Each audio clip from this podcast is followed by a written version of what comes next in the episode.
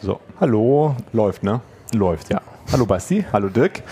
Äh, ja. Geekstammtisch, hä? Genau. Mal wieder. Jetzt, genau, wir äh, müssen ja mindestens einmal im Jahr aufnehmen. Genau, also und, so äh, Halbjahr, äh, Halbjahrs-Podcast wird das jetzt. Genau.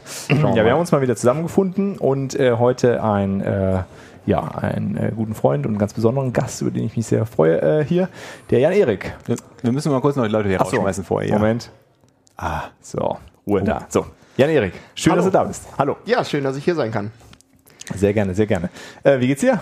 Mir geht's ganz gut. Ja, sehr gut. Jetzt wieder. Äh, hat es eine anstrengende äh, Zeit hinter dir jetzt irgendwie? Äh, ja, das ganze halbe Jahr war schon sehr anstrengend. Okay, aber erfolgreich abgeschlossen. Äh, Abschlussarbeit, ja. Ja, genau. Okay, prima. Ja, Jan Erik, war, warum bist du hier? Ähm, erzähl mal was zu dir. Wo kommst du her? Was machst du so? Ich habe vor kurzem meinen Master in Informatik beendet. Damit bin ich durch mit Studieren Jetzt geht es darum, dass ich weiterarbeite. Ich bin angestellt als irgendwas zwischen Entwickler und Administrator. Mache im Moment so ein bisschen alles und bleib wohl auch in dem Bereich noch und bin halt sehr aktiv in der Open Source Szene. Ja. Und ja, darüber wollen wir heute reden. Okay, was, was sind so für Sachen, wo du, äh, was du aktiv machst? Also ich bin äh, in zwei Projekten sehr aktiv. Zum einen die Redis Datenbank, ja. Und das andere große Projekt äh, ist Rust, die neue Programmiersprache, die von Mozilla gesponsert wird. Ah, okay. Und äh, Redis machst du schon länger? Redis mache ich tatsächlich schon fast seitdem es Redis gibt. Ich glaube, ich bin seit Version 1.2 dabei. Okay.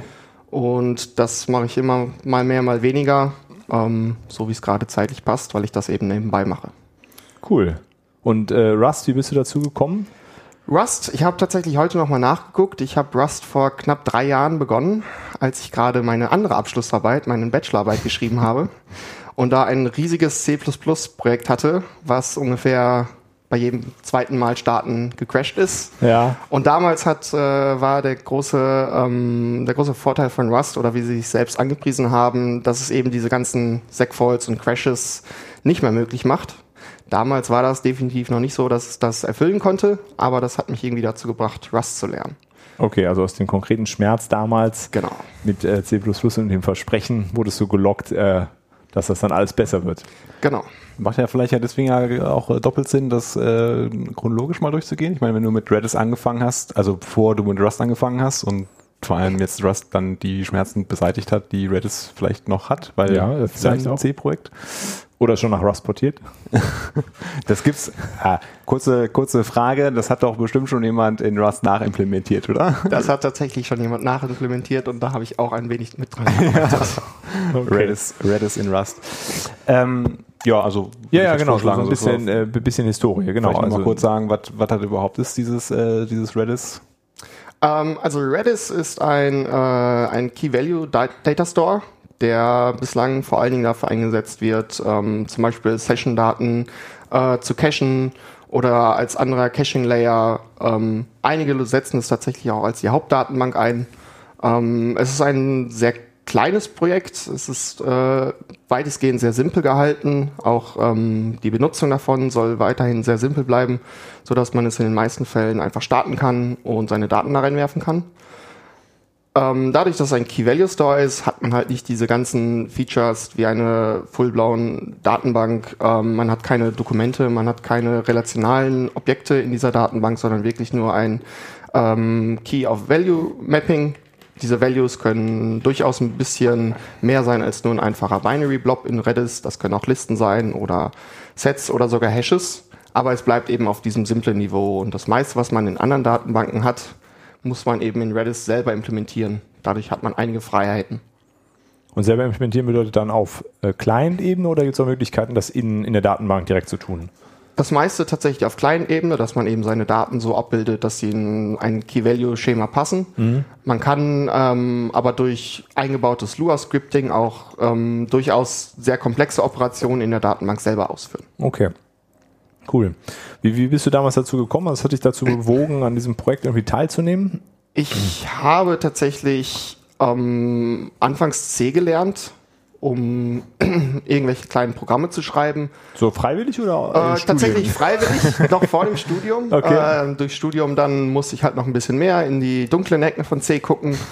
Und im Studium hat man dann auch viel über die Standardalgorithmen ähm, gehört, aber gerade im Studium hört man halt immer nur die theoretische Seite, wie Ja. denn diese Algorithmen funktionieren, aber man sieht selten den Code, wie das implementiert ist. Und wenn man jetzt zu einer Sprache wie Ruby oder Python geht, da sind diese Dinge schon implementiert, aber auch da sieht man die Implementierung oft nicht.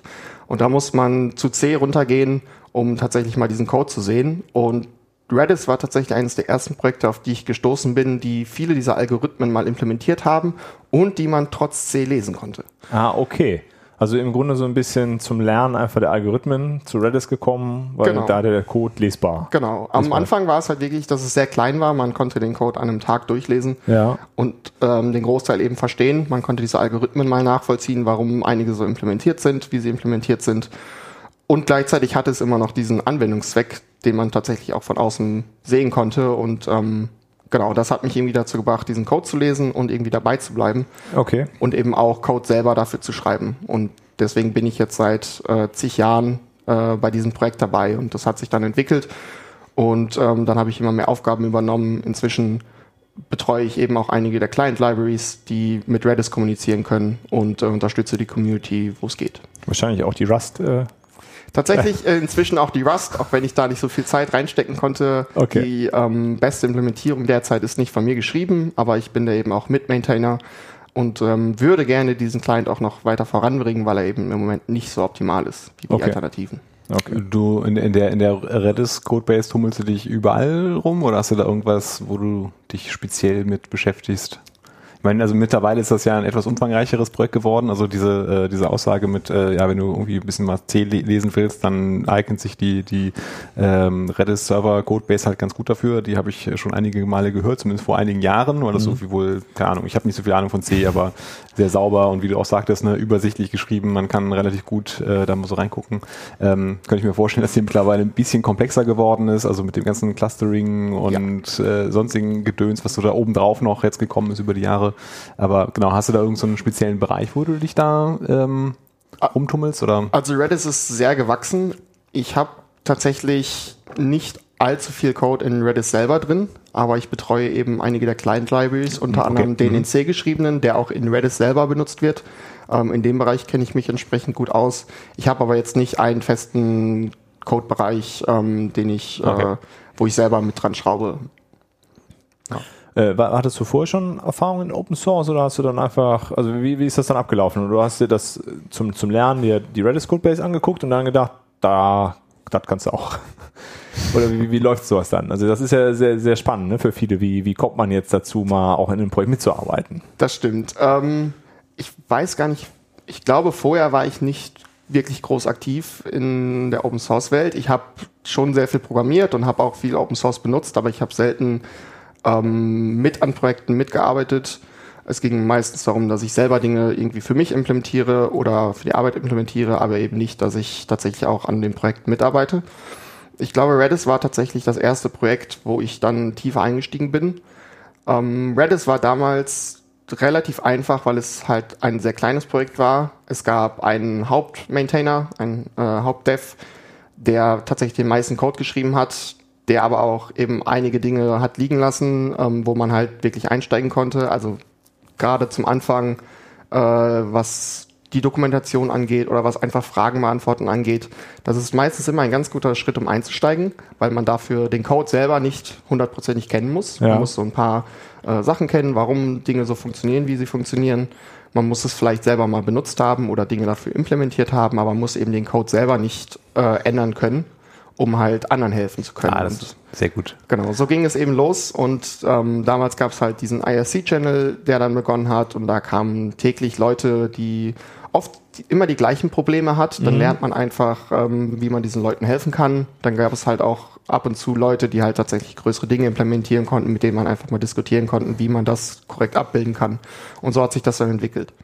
Okay, also eigentlich dieser Einstieg, den man auch immer sagt den Leuten, ne, wenn Open Source, ihr müsst nicht direkt Hardcore coden, geht über den Weg Dokumentation und einfach Hilfe bieten und Leute unterstützen, die Fragen haben, hat das bei dir im Grunde auch, auch so angefangen, ja. Genau, und es war für mich auch nie so, dass mich jemand ähm, tatsächlich da angeleitet hat, sondern ich war einfach da, konnte Ja. Fragen beantworten.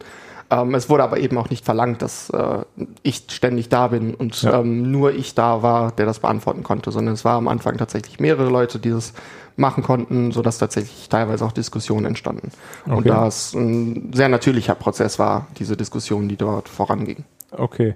Äh, wie, wie wichtig ist das dann äh, aus deiner Erfahrung, wie die Community so ist? Also ist, wird dann da, ist da freundlich mit Leuten umgegangen worden, die, die neu waren? Also klingt jetzt so ein bisschen so, dass eigentlich ja keiner dich gezwungen hat, du hast das so von dir aus gemacht und es wurde auch direkt so angenommen.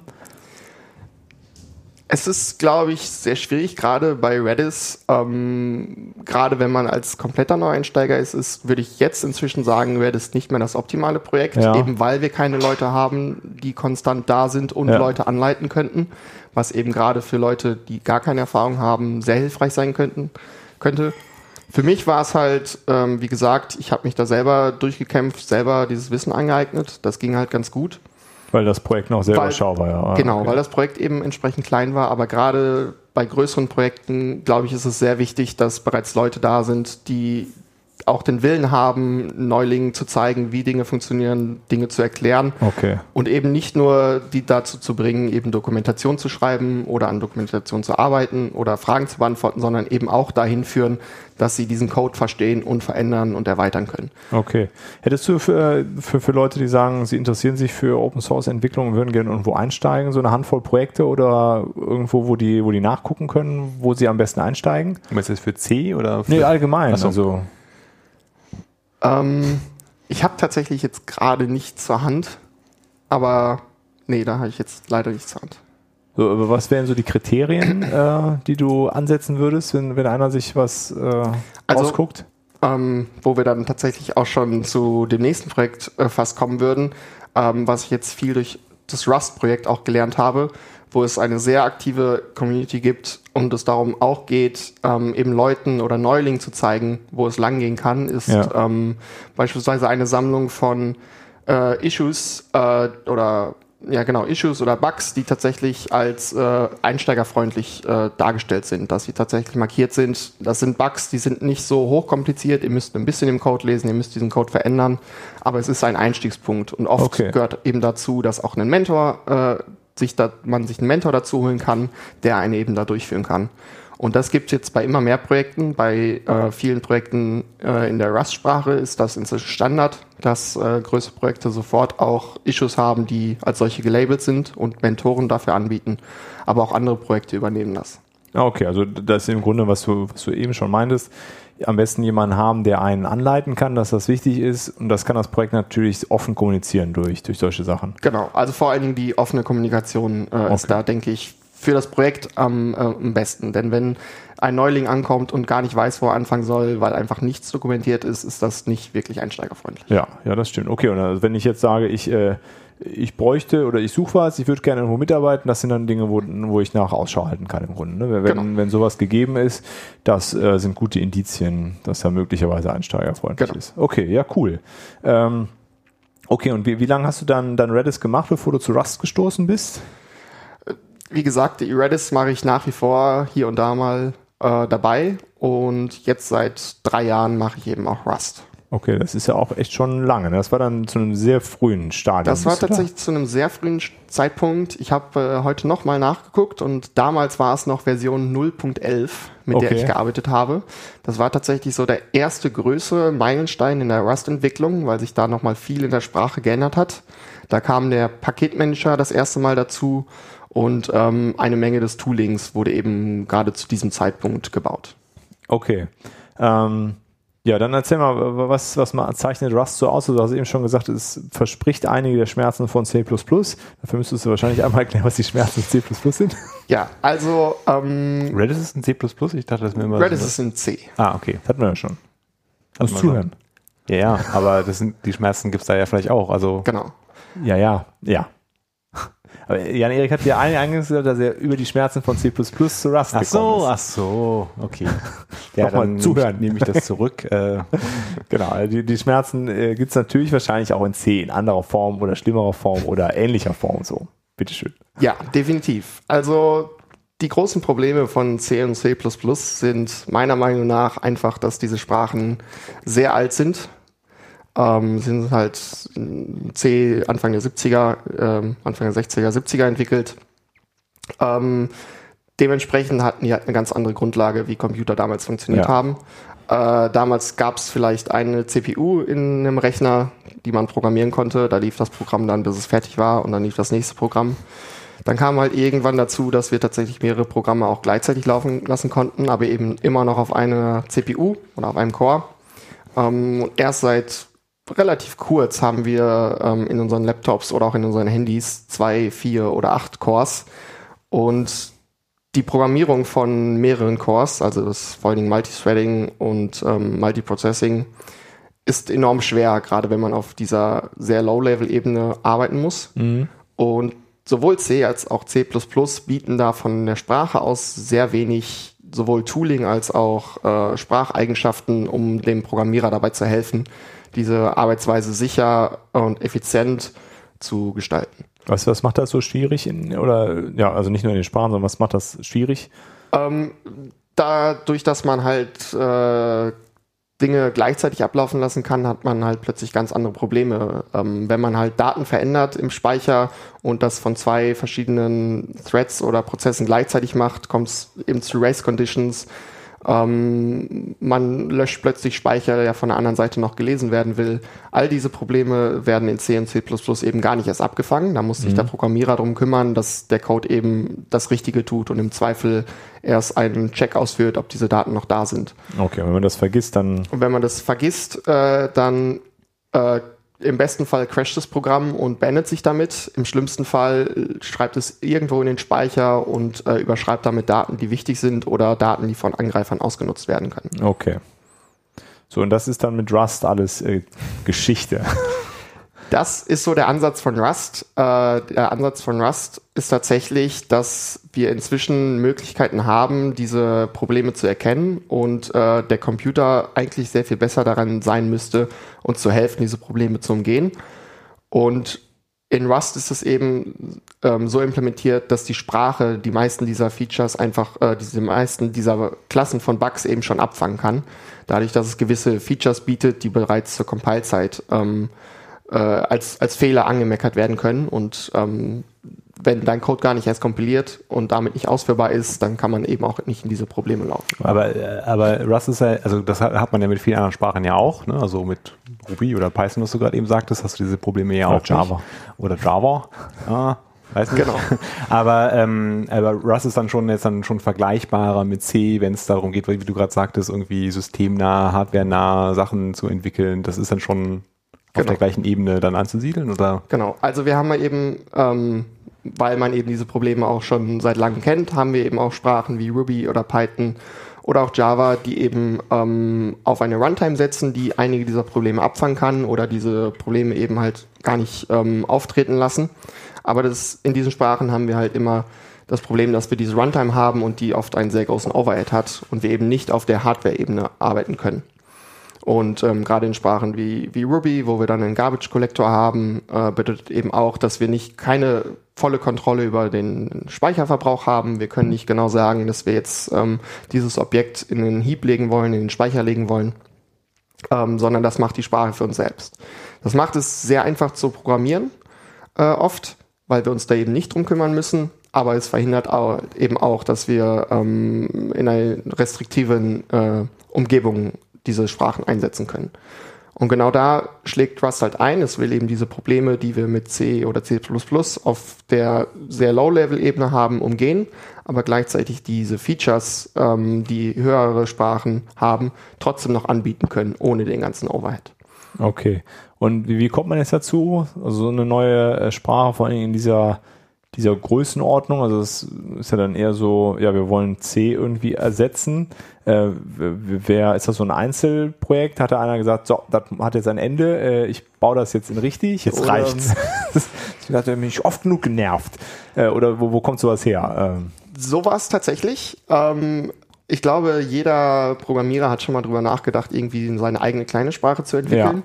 Und der damalige ähm, Entwickler von, von Rust, Graydon Hoare, hat äh, 2006, glaube ich, war es, ähm, angefangen, äh, seine eigene kleine Sprache zu schreiben. Ja. Ähm, mit dem Hintergrund, dass er eben auf einer ähnlichen Ebene wie C ähm, arbeiten möchte, aber eben viele dieser Bugs, die dort auftreten, umgehen möchte.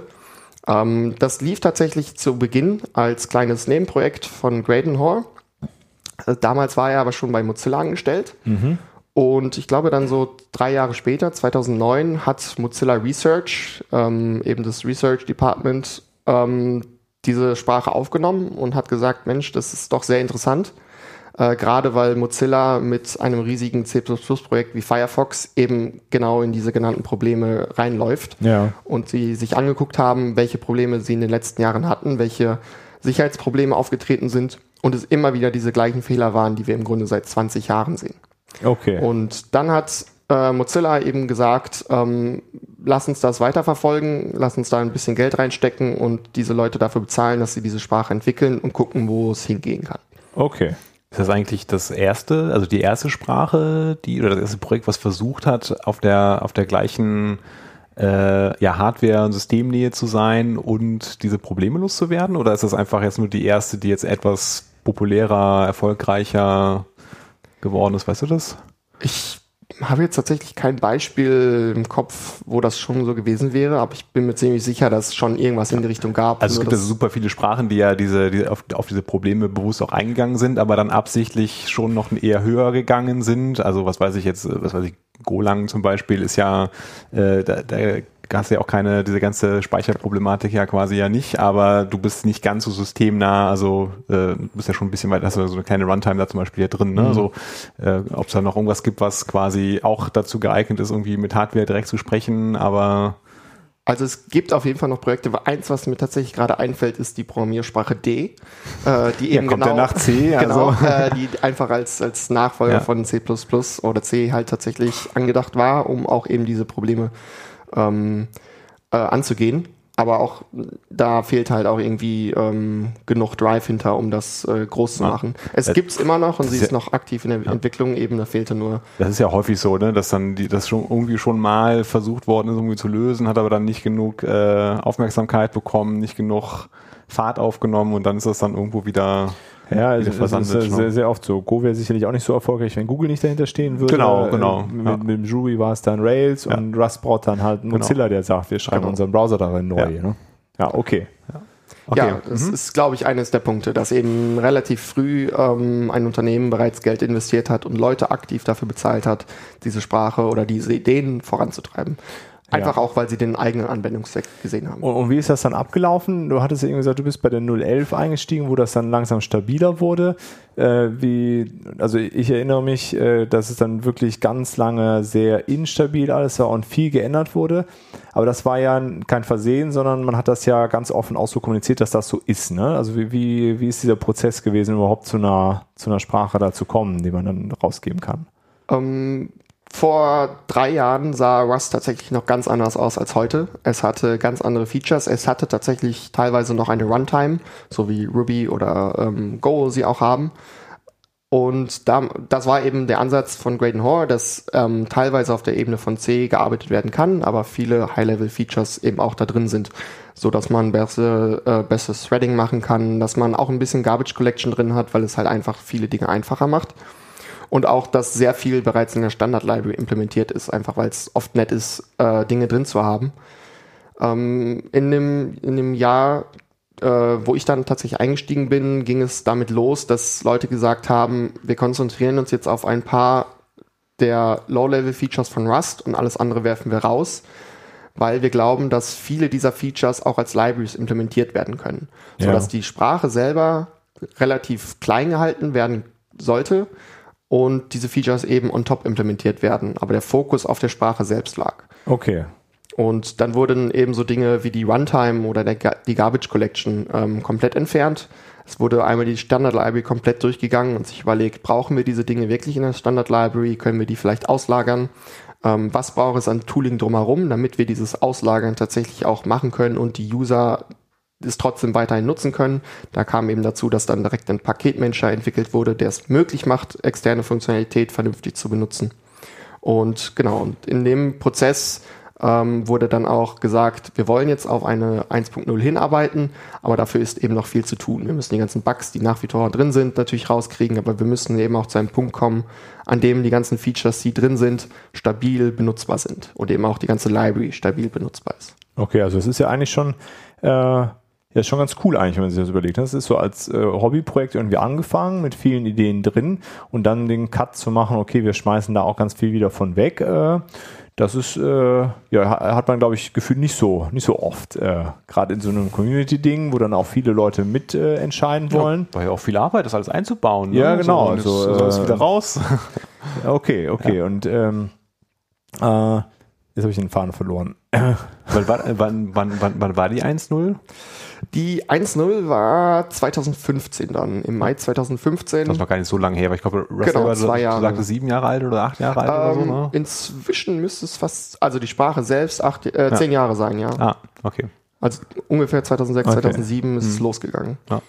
Also dann ist es ja gar, also wenn man es mal so auf dem Zeitstrahl so sieht, dann ist es ja noch gar nicht so lange die, äh, die 1-0 quasi. Genau, also die mhm. 1-0 ist tatsächlich jetzt erst knapp zweieinhalb Jahre alt. Ja. Ähm, vor der 1.0 wurde eben auch speziell darauf hingearbeitet, dass die 1.0 tatsächlich ein stabiler Release ist. Mhm.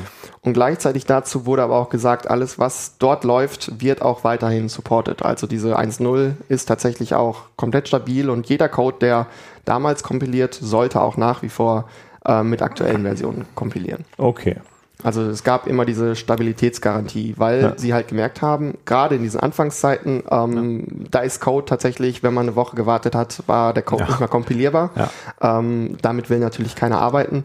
Und dann haben sie sich halt gesagt, äh, wir müssen jetzt ein Konzept finden, in dem das halt ähm, wir die Entwickler, die das nutzen wollen, tatsächlich auch unterstützen. Ja, als, als Experiment ist das ja in Ordnung, äh, genau. aber irgendwann, wenn man mal anfängt, produktiven Code damit äh, schreiben zu wollen, alle zwei Wochen muss man irgendwie äh, Sachen raus, äh, wieder raus äh, ändern oder fixen oder umbauen, äh, dann ist halt auch irgendwie unbefriedigend. Ja, ist halt nicht, nicht so richtig. Äh, und sicherlich auch ein großer, äh, ein großer Punkt, um die Adoption auch äh, weiter voranzutreiben, ne? weil niemand wird sich auf irgendeine Sprache committen für große Produktivsysteme, die sich, die so volatil ist. Ne? Äh, das ja, ja, genau. Also ja das, das ist ganz klar, dass das passieren musste. Ne? Ja. Und vor allem auch, äh, also gerade äh, gerade dann halt da äh, diese, diese Garantie zu geben, dass dann für diese 1X-Version man tatsächlich sagt, okay, das bleibt auch stabil, man will, das ist ein äh, äh, ja so eine Top-Priorität, dass das halt weiterhin halt äh, so bleibt. Das ist ja auch ein Learning so von, von vielen anderen Projekten, ne? wo man dann einfach dann irgendwann so einen Bruch drin hatte und Was äh, Angular? Ja, ach, da muss man glaube ich gar keine Beispiele ja, ja, nennen. Da gibt es einfach halt so viele davon, die ja. dann halt einfach ähm, ja. ja. einfach sehr, sehr kritisch auch irgendwie sind. Für so eine Community, glaube ich auch. Und, und wie war es denn jetzt bei dir mit, also äh, zu, zu Redis bist du quasi gekommen, weil du den Code hier angeguckt hast. Bei, bei Rust hattest du Schmerzen und dachtest, okay, das kann das lösen, aber das war jetzt erstmal die Verwendung. Und wie hast hm. du dann den Einstieg in die Community da gefunden? Es ging tatsächlich wieder über ähm, Bekannte, die man aus anderen Communities kannte. Ja. Ähm, ganz bekannt, Steve Klepnick hat ja. damals auch begonnen mit äh, Rust zu arbeiten, eben bekannt aus der Ruby Community und hat damals tatsächlich auch einen äh, Blogpost und ein kleines Buch geschrieben, Rust for Rubyists, was eben so ein paar Konzepte von Rust erklärt und wie man als Rubyist ähm, die bekannten Konzepte vielleicht umsetzen kann in Rust und äh, welche Vorteile es eben da bietet.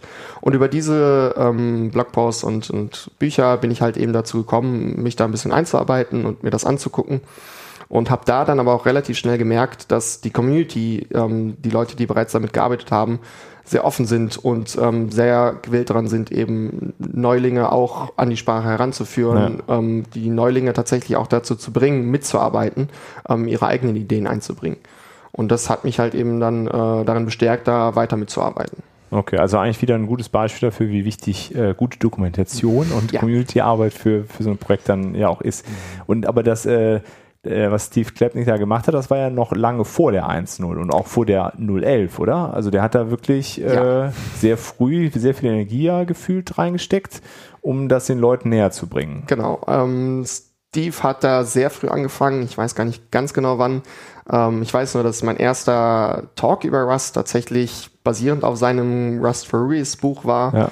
Ähm, der hat tatsächlich sehr viel Arbeit da reingesteckt, bereits von Beginn an gute Dokumentation, gute Beispiele zu schreiben, was tatsächlich dazu geführt hat, dass äh, Leute sich auch daran beteiligt haben, denn wenn erst einmal ein Beginn gemacht ist, Ja. dann ist es oft, dass viele Leute sehr viel schneller auch dann mitarbeiten.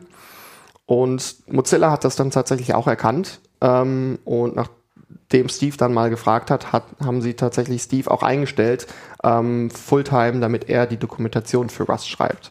Okay. Und das war dann in dem Jahr vor äh, der 1.0-Version, ähm, weil sie eben zu dieser Stabilitätsgarantie für die Sprache selber auch dafür sorgen wollten, dass alles, was in dieser Sprache drin ist, tatsächlich auch dokumentiert ist. Denn Ja. selbst wenn es stabil ist und in der Sprache, aber es nirgendwo steht, dann kann es halt eben keiner nutzen. Ja. Und da hat dann, man hat halt einfach von Anfang an gemerkt, dass jemand da Vollzeit dran arbeitet, diese Dokumentation auch zu Ja. schreiben.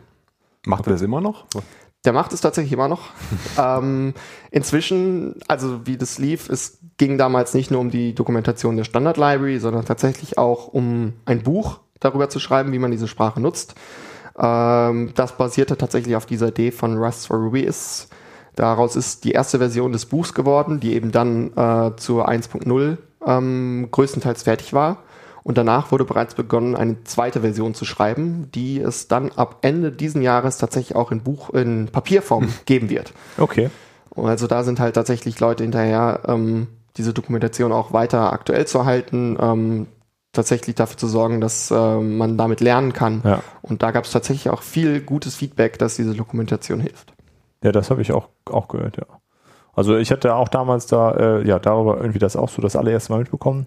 Und es war irgendwie ganz angenehm, dass das von jemandem, der äh, eine Sprache, die einem selber nahe ist, das so aus der Sichtweise erklärt und da ist auf jeden Fall ein äh, entspannter Einstieg dann irgendwie, irgendwie möglich. Welche Version ist denn jetzt aktuell? Äh? 19? 1.19? 1.19, Vor glaube zwölf. Tagen. Ich habe gerade die Wikipedia-Seite offen, auswendig Genau. weiß ich das nicht. Der Basti das Buch. ja, ja. Hier steht übrigens auch, dass äh, First Appeared äh, 2010. Aber Okay. wahrscheinlich ist das so eine Frage, wo ab wo es ab Genau. wo Rust Rust war und was davor. Äh, Ja. ja. ja. Nee, genau. Also vor, Ja. vor Also Tagen. das mit der 1.19 ist vielleicht noch äh, erwähnenswert. Ähm, Rust folgt einem ähnlichen Modell wie auch Firefox oder Chrome das inzwischen tun. Da gibt es einfach regelmäßige Releases. Bei Rust gibt es eben alle sechs Wochen einen Release. Ja. Alles, was bis dahin ähm, in der Beta war, wird eben zum Stable Release. Und dazu gibt es noch Nightly Builds, sodass halt tatsächlich fast jede Nacht ähm, der Code, der gerade im Repo ist, gebaut wird, äh, getestet wird und released wird. Und eben ähm, alle sechs Wochen wird alles, was bis dahin stabil ist, in die Beta geschoben und weitere sechs Wochen danach eben in Stable. Das führt dazu, dass es halt konstant neue Features eingebaut werden, konstant Bugs gefixt werden, aber keines dieser Releases muss halt äh, speziell irgendwie herausstechen, weil wenn es alle sechs Wochen kommt, dann äh, ist, weiß man halt, man wartet halt im Zweifel zwölf Wochen auf irgendein Feature. Ja. Okay. Also einfach kontinuierlich, das was da ist, Genau. wird released wird, da sitzt niemand von Mozilla und plant, äh, welche Features können wir denn jetzt marketingtechnisch noch da reinbringen, damit wir das noch besser promoten können oder so, sondern da kommt halt rein, was reinkommt. Genau. Also aktuell ist es tatsächlich komplett so, dass die Releases einfach Releases sind mit den Dingen, die stabilisiert sind. Da gibt's aber auch lange Diskussionen darüber, was tatsächlich, was gerade implementiert ist, was davon als stabil angesehen werden Ja, das kann. kann ich mir vorstellen. Ähm, das kommt tatsächlich dazu, aber es wird eben auch darauf geachtet, dass jede Version eben, wie gesagt, jeden alten Code auch kompiliert, dass es keine Backwards Incompatibility gibt, äh, sondern dass das alles funktioniert. Aber es gibt eben bislang keine Es gibt im Moment äh, Gedanken darüber, das ähm, vielleicht mal anzugehen, eben gerade weil es auch ein von Mozilla getragenes Projekt ist, da braucht man manchmal einfach Marketing, aber eben weil man jetzt nach zwei Jahren stabiler Entwicklung und fast zehn Jahren Sprachentwicklung ähm, gelernt hat, dass nicht alles unbedingt optimal ist in der Sprache und vielleicht es doch irgendwann Zeit wird, ein Feature zu ersetzen, so dass es eben nicht mehr rückwärtskompatibel sein könnte. Ähm, da wird im Moment eben diskutiert, wie kriegt man das tatsächlich hin? Kombiniert man das irgendwie mit Marketing-Releases, um eben diese Sprache an sich auch promoten zu können? Okay. Äh, wie, wie stellen die das dann eigentlich? äh, Also ich stelle mir dann diese Test-Suite dafür relativ komplex vor. Wenn du das garantieren willst, dann bräuchtest du ja theoretisch Tests von allen davorigen Versionen, die dann noch kompilieren und durch, durchbauen. Äh, wie, wie sieht das da aus? Ähm, Rust ist tatsächlich sehr, sehr stark getestet. Ähm, es gibt immer noch Punkte, wo man da optimieren kann, Aber wie es läuft, ist jeder Pull-Request, der an dieses an den Rust, die Sprache oder den Compiler geschickt wird, wird tatsächlich getestet. Und bevor er in den Master gemerged wird, wird er tatsächlich auf allen, äh, in allen Varianten, die tatsächlich auch als Release äh, rausgehauen werden, einmal die komplette Test-Suite la laufen gelassen. Okay. Das beinhaltet ähm, jegliche Varianten von Unix-Systemen, äh, natürlich auch Mac-Systeme, wir haben Builds für ARM, ähm, natürlich Windows-Systeme, ähm, mhm. die sind äh, drin, mehrere BSDs sind inzwischen auch äh, mit dabei, aber beispielsweise kompiliert es inzwischen auch auf Android und iOS. Okay. Und all diese Tests laufen halt äh, für jeden einzelnen Pull-Request, der in den Master gemerged wird, Ja. sodass man auf jeden Fall ähm, mehr oder weniger, so gut die Tests sind, feststellen kann, ob der Code, der da drin ist, Ja. tatsächlich funktioniert. Und was bei größeren Tests tatsächlich oder bei größeren Changes gemacht wird, ist, ähm, man, dieser Compiler wird gebaut und dann benutzt, um alle äh, Pakete, die in dem Paketsystem, was zu Rust gehört, sind, äh, auch einmal zu kompilieren. Okay. Und ähm, das wird tatsächlich für alle Pakete gemacht. Ich weiß gar nicht, wie viele es im Moment sind. Ähm, auf jeden Fall einige Tausende.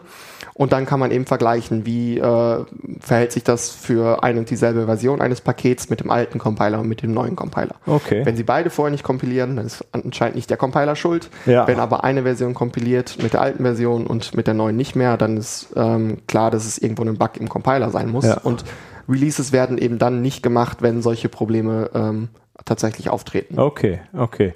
So, dann hast du jetzt die eine Sache direkt schon angesprochen, die, die ich äh, auch hätte fragen wollen. Das kompiliert im Grunde für alle Plattformen Dinge raus.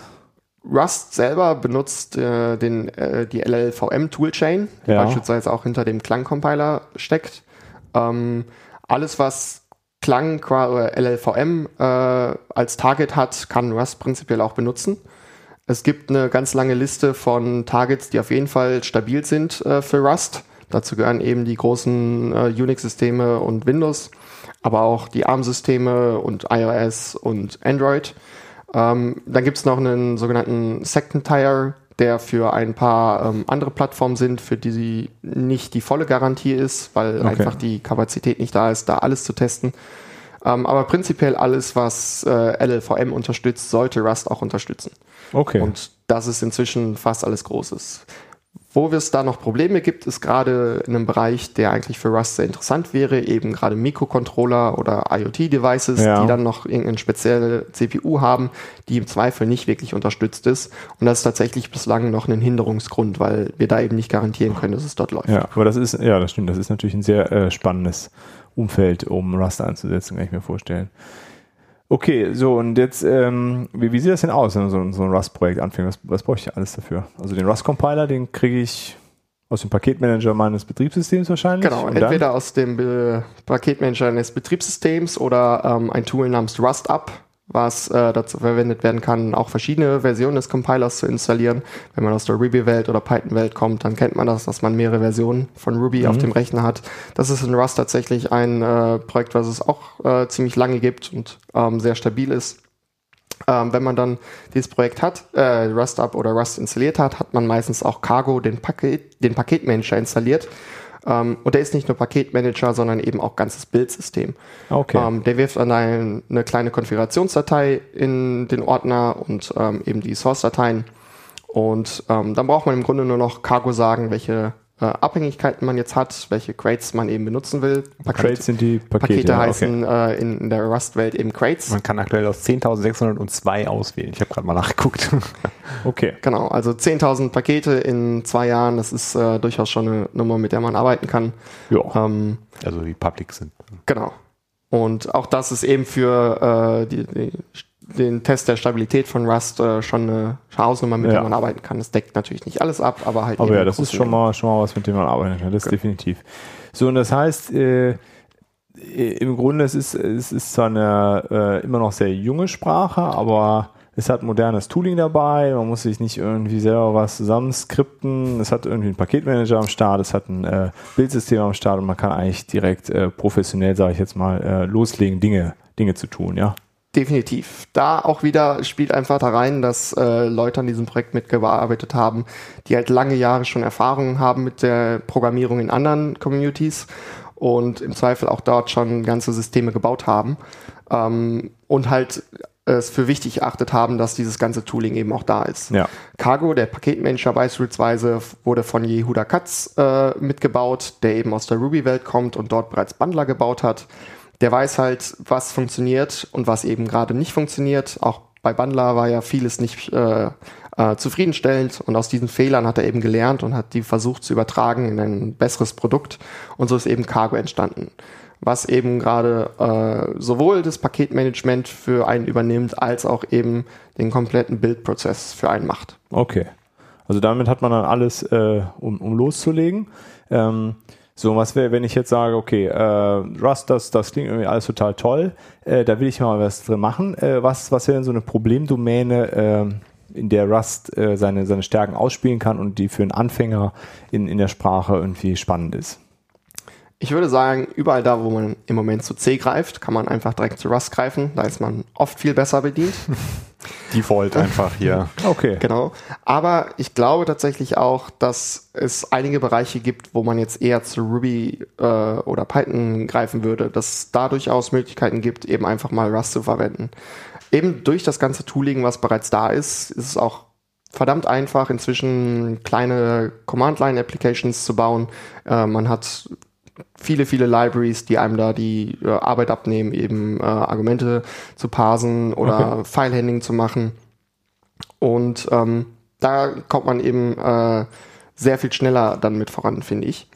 Ähm, was auch immer sehr interessant ist, was sicherlich auch äh, immer äh, wichtiger wird, ist irgendwie mit großen Datenmengen umgehen.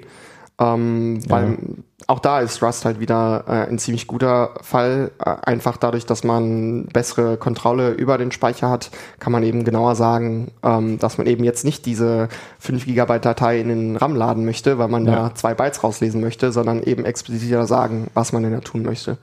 Und äh, auch da glaube ich, dass es wieder sehr viel einfacher ist, äh, mit Rust loszulegen, als wenn man jetzt ähm, zu einer höheren Sprache greift. Okay. Äh, Gut, äh, aber wie, wie, wie ähm, also da, das sagst du jetzt, weil du da, äh, dass das gut kannst. Das musst ne? du ja jetzt ja sagen. genau. ähm, aber äh, gerade diese ganzen ähm, Komfortdinge, die dir diese höheren Sprachen bieten, wie eben nicht sich um alles selber kümmern, wie, wie weit ist das äh, dann noch ein Hindernis für jemanden, der bisher da nicht so viel Erfahrung drin hatte? Also ich muss ganz klar sagen, dass Rust keine einfache Sprache ist zu lernen. Ja. Ähm, Gerade wenn man noch gar nicht auf dieser Ebene gearbeitet hat, äh, kann es ein sehr hoher Einstieg sein.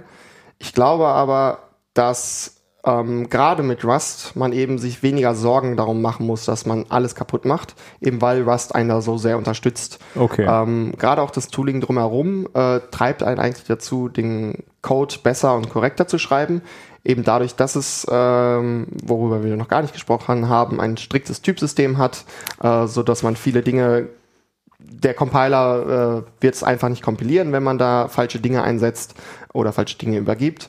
Ähm, all diese Dinge werden eben da schon abgefangen und ähm, da kann man sich dann eben auch als Neuling mal auf diese Ebene heruntertrauen. Ja. Dass man halt nicht äh, darauf hoffen muss, dass die Runtime diese ganzen Fehler abfängt, sondern dass der Compiler einen dazu anleitet, wie man es denn richtig baut. Äh, wie, ist das, also abgesehen davon, dass der Compiler einen da massiv unterstützt, äh, unterstützt er ihn einen auch wenn in, in Form von Fehlermeldungen, also C-Fehlermeldungen sind ja oft sehr kryptisch, auch Ruby-Fehlermeldungen sind oft sehr kryptisch. Wie, wie ist das da bei Rust, dass man ähm, ja irgendwie ein gutes Verständnis hat, was da jetzt genau schiefgelaufen ist, dass, dass auch ein Anfänger nachvollziehen kann, was vielleicht passiert ist? Ähm, wir versuchen es auf jeden Fall in Rust-Projekt das eben umzusetzen. Es gibt noch viele Fehlermeldungen, die sehr viel besser sein könnten. Ja. Aber wir orientieren uns eben auch daran, dass die Fehlermeldungen, die ausgegeben werden, äh, auch verständlich sind, ohne dass man jetzt hundertprozentig den Überblick hat, was der Compiler da tut. Okay. Ähm, es gibt tatsächlich viele Fehlermeldungen, die tatsächlich auch explizit darauf hinweisen, wie der Code korrekt aussehen müsste. Und Rust geht da eben den Weg, dass es diesen Code nicht einfach anpasst, weil der Compiler weiß, wie es anzupassen geht, sondern dem äh, Entwickler eben sagt, was anzupassen wäre. Okay, hm. okay, also äh, da, an der Stelle ist es ja ganz cool eigentlich für, äh, für auch Einsteiger, äh, dass sie, dass sie vom Compiler Unterstützung an der, an der Stelle bekommen, ja. Ja, definitiv. Quasi, okay, okay. Ähm, so, jetzt hast du ja, ähm, so und jetzt, wenn ich, äh, wenn ich zum Beispiel von Ruby oder Python komme, dann, dann schreibe ich da immer meine, meine Unit-Tests äh, und das, das geht in Rust wahrscheinlich auch, weil du gesagt hast, ja, Rust selber ist gut getestet. Wie weit unterstützt sich die Sprache da? Muss ich mir da jetzt eins von 1000 Frameworks raussuchen zum Testen oder wie, wie läuft das da? Tatsächlich ist Testing äh, in das ganze Tooling in Rust selber eingebaut. Ähm, Unit-Tests kann man tatsächlich äh, mit einem kleinen Attribut als Funktion einfach mit in seinen Source-Code packen. Okay. Ähm, wenn man dann eben Cargo benutzt, kann man einfach Cargo-Test aufrufen und der guckt sich den Code an, kompiliert den, sucht die Tests raus und führt diese aus. Okay. Äh, das ist sehr rudimentär, aber für das meiste reicht es eben zu prüfen, ob eine Funktion den richtigen Wert zurückgibt. Äh, darüber hinaus kann man eben auch noch etwas größere Integrations-Tests bauen, die eben nicht direkt in dem Code sind, sondern als externe, äh, ja. äh, externes Projekt quasi daneben liegt, damit man eben auch testen kann, ob die API, die man nach außen hin anbietet, tatsächlich funktioniert, ob sie das Richtige zurückgibt. Das ist eben schon alles eingebaut. Es ist sehr rudimentär, man hat halt ähm, viele Features, die man jetzt von, von größeren Testing-Systemen gewohnt ist, nicht. Man hat keine Hooks irgendwie, um Code vorher oder nachher auszuführen. Ähm, das hat man eben alles nicht, aber gerade diese kleinen, sehr kleinen Unit-Tests äh, lassen sich da sehr gut abbilden. Okay, und wenn es dann direkt in der Build-Pipeline quasi oder in dem Tooling mit vorgesehen ist, ist es natürlich noch mehr ein Ansporn, das einfach mal mitzumachen und sich das da anzugucken. Äh, und da lernt man natürlich wahrscheinlich auch eine Menge nochmal genau. über, über Rust. Was tatsächlich auch direkt eingebaut ist, ist, ähm, natürlich sollte man Dokumentation schreiben für seinen Code. Und in dieser Dokumentation sollte man nach Möglichkeit auch immer gute Beispiele mit einbauen. Und wenn man diese Beispiele als Code mit in die Dokumentation einbaut, werden diese Beispiele auch direkt als ähm, Code kompiliert und als Test ausgeführt.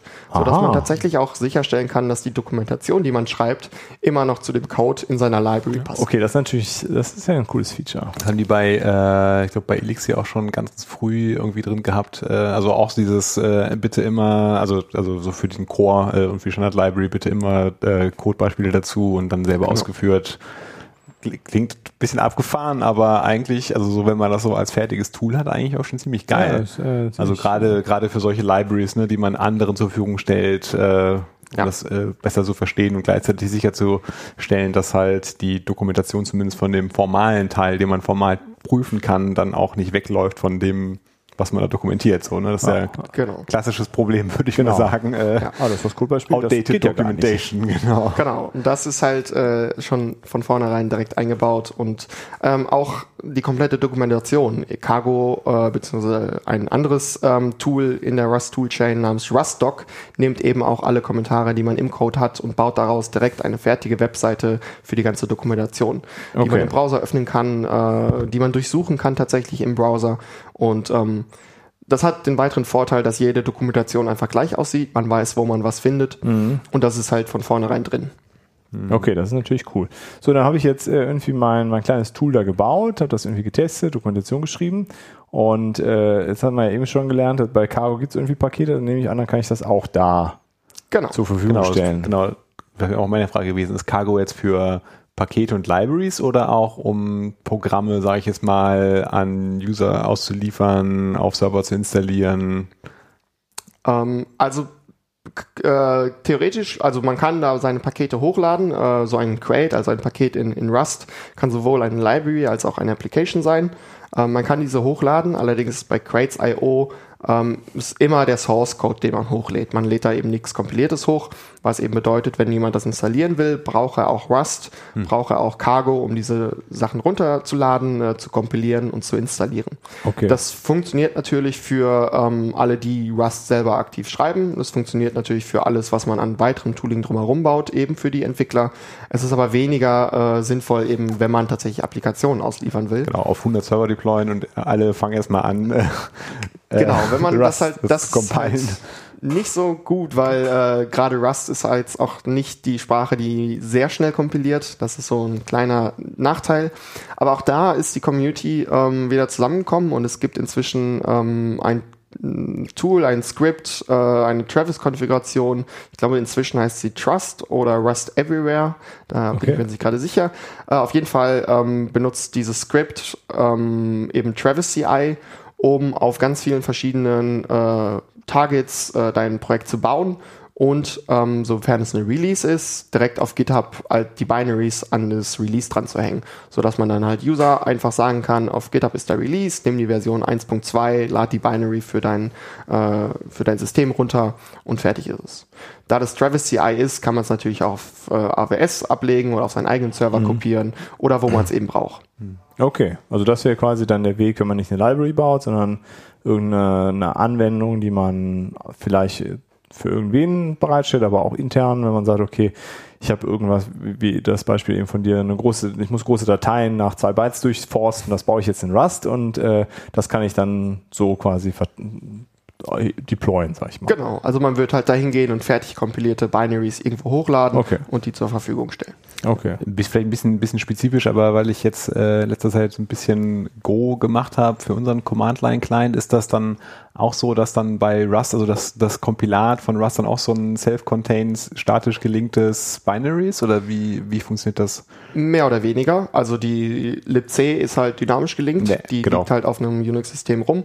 Äh, genauso für Windows, da ist eben der Windows-Kram auch dynamisch gelinkt. Ähm, die, die anderen Rust-Pakete, die man dazu verwendet, die sind tatsächlich statisch mit reingelinkt. Mhm. Das heißt, in den meisten Fällen kann man diese Binary tatsächlich nehmen und einfach deployen. Also eine Datei äh, theoretisch genau. irgendwohin kopieren, ausführen, läuft. Das, genau, solange mhm. äh, da die Version halbwegs passen, sollte das funktionieren. Kritisch wird es eben, wenn man sich tatsächlich ähm, mit existierenden Libraries auf einem System integrieren will. Gerade der Fall, wenn man zum Beispiel OpenSSL verwenden will, was natürlich nach wie vor die Library für TLS mhm. und SSL ist. Mhm.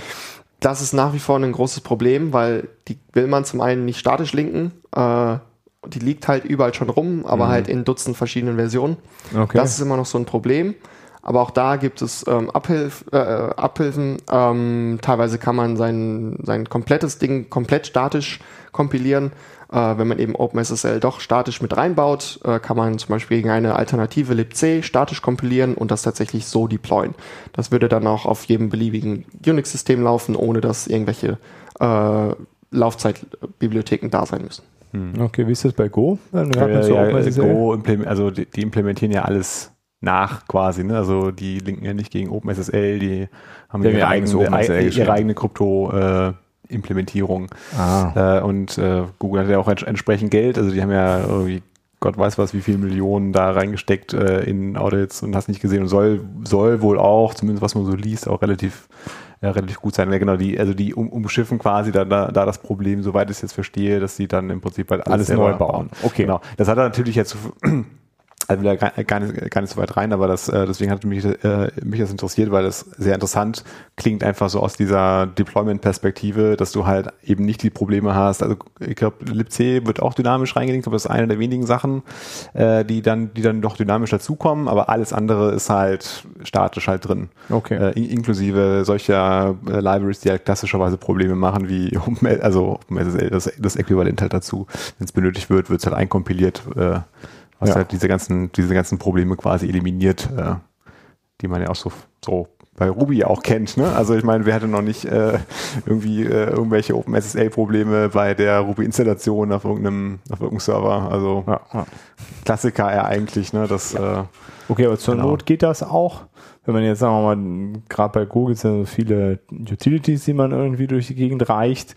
Äh, aber wenn ich jetzt eine, eine Anwendung äh, deploye auf, auf einer mir bekannten Infrastruktur, dann ist das ja wahrscheinlich eher äh, kein, kein Problem. Genau. Meine, wir kriegen ja auch erfolgreich andere Projekte ja. deployed. Genau, also solange man halt genau weiß, welches Target man hat, ja. kann man da problemlos verbauen. Und gerade wenn man das für seine eigenen Production Server benutzt, dann weiß man ja, welche Versionen ja. da liegen. Ja. Dann baut man das eben auf einer äquivalenten Maschine einmal ja. und verteilt dann noch die Binary. Okay. So, aber es eignet sich, also das ist ja, du hattest ja gesagt, Mozilla äh, steckt dahinter. Die bauen da ihren Browser drin neu oder ist da schon Sachen von Firefox in Rust? Also oder ähm, warten die, bis das fertig ist, das Rust?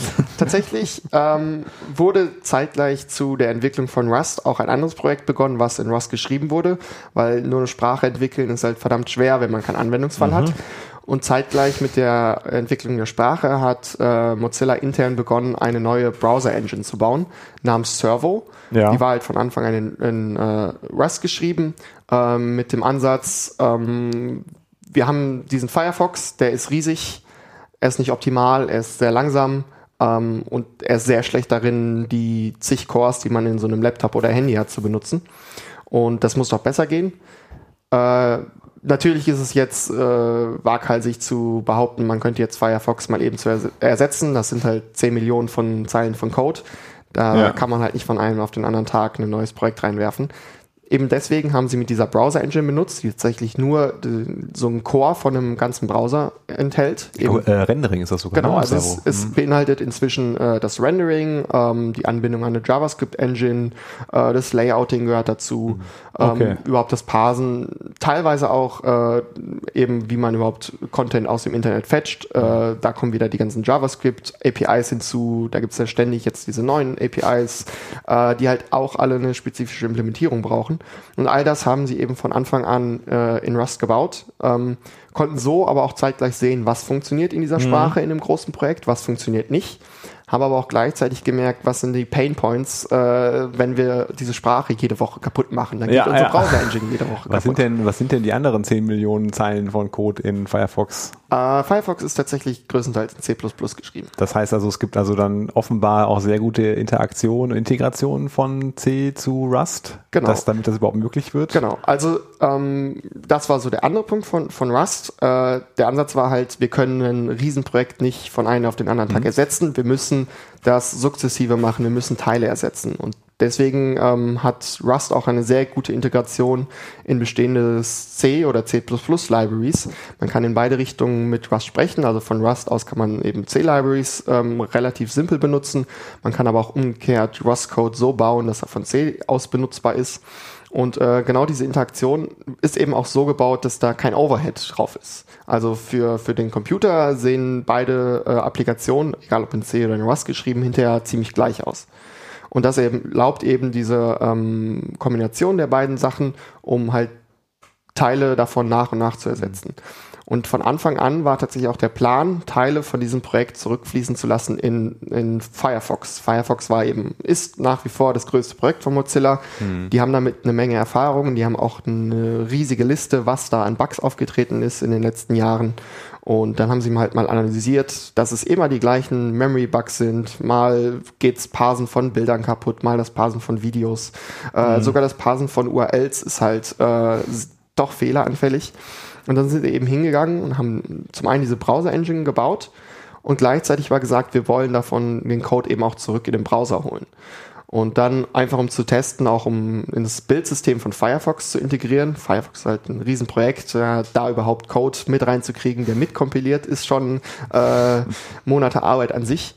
Ähm, haben sie jetzt haben sie dann angefangen, kleinere Sachen zu ersetzen. Es mhm. wurde, ich glaube, als allererstes eine eine Library ersetzt, die die Header-Daten von irgendeinem Videoformat passt, weil das ist so ein Ding, äh, wenn es funktioniert, dann merkt es keiner. Wenn es nicht funktioniert, nehmen wir den alten Code. YouTube geht nicht. Genau, aber sie hatten halt. Firefox hat YouTube kaputt gemacht. Sie hatten halt beide Daten drin und haben halt mhm. quasi in den ersten Builds einfach beide parallel laufen lassen und ja. geguckt, ob dasselbe Ergebnis rauskommt. Mhm. Äh, irgendwann haben sie dann den Switch gemacht, bis äh, keiner mehr gemerkt hat, äh, dass da plötzlich Rust-Code läuft auch da haben sie wieder allein durch dieses kleine Feature haben sie Bugs gefunden, haben herausgefunden, dass nach wie vor äh, ein nicht verschwindend geringer Teil äh, an Leuten Windows XP nutzt beispielsweise, was halt ähm, einfach ein Target ist, was man dann immer noch supporten muss, ja. äh, weil eben da noch genug User da sind. Und das hat man halt dann gemerkt. Und dann wurde, ich glaube, im letzten Jahr das sogenannte Project Quantum ausgerufen was dahin gehen soll, dass mehr und mehr von diesen Dingen, die in Server entwickelt wurden, zurückfließen in Firefox. Und wenn ihr heute Firefox äh, laufen lasst, dann ist schon sehr viel davon äh, in Rust geschrieben. Okay. Äh, es gibt eine neue CSS-Engine, äh, die nennt sich Stylo. Die ist komplett in Rust geschrieben, hat eben, wurde eben als Teil von Server entwickelt und ist inzwischen auch in Firefox Nightly verfügbar. Man kann sie auch anmachen. Und ähm, ich weiß nicht, ob es jetzt einfach Bias ist, weil es Rust ist und ich das so gut finde, ähm, aber gefühlt ist Die Webseiten schon viel schöner geworden jetzt, ne? Nein, es, also es geht nicht nur um das Schöner, sondern ja. auch äh, CSS-Layouting ist tatsächlich super komplex mhm. und diese ganzen Erweiterungen in CSS 3 machen es halt nicht einfacher. Ja. Und ähm, gefühlt geht es halt auch voran. Und das ist beispielsweise jetzt drin. Es gibt eine neue komplette Rendering Engine, die tatsächlich darauf ausgelegt ist, ähm, Webseiten auf der GPU zu rendern.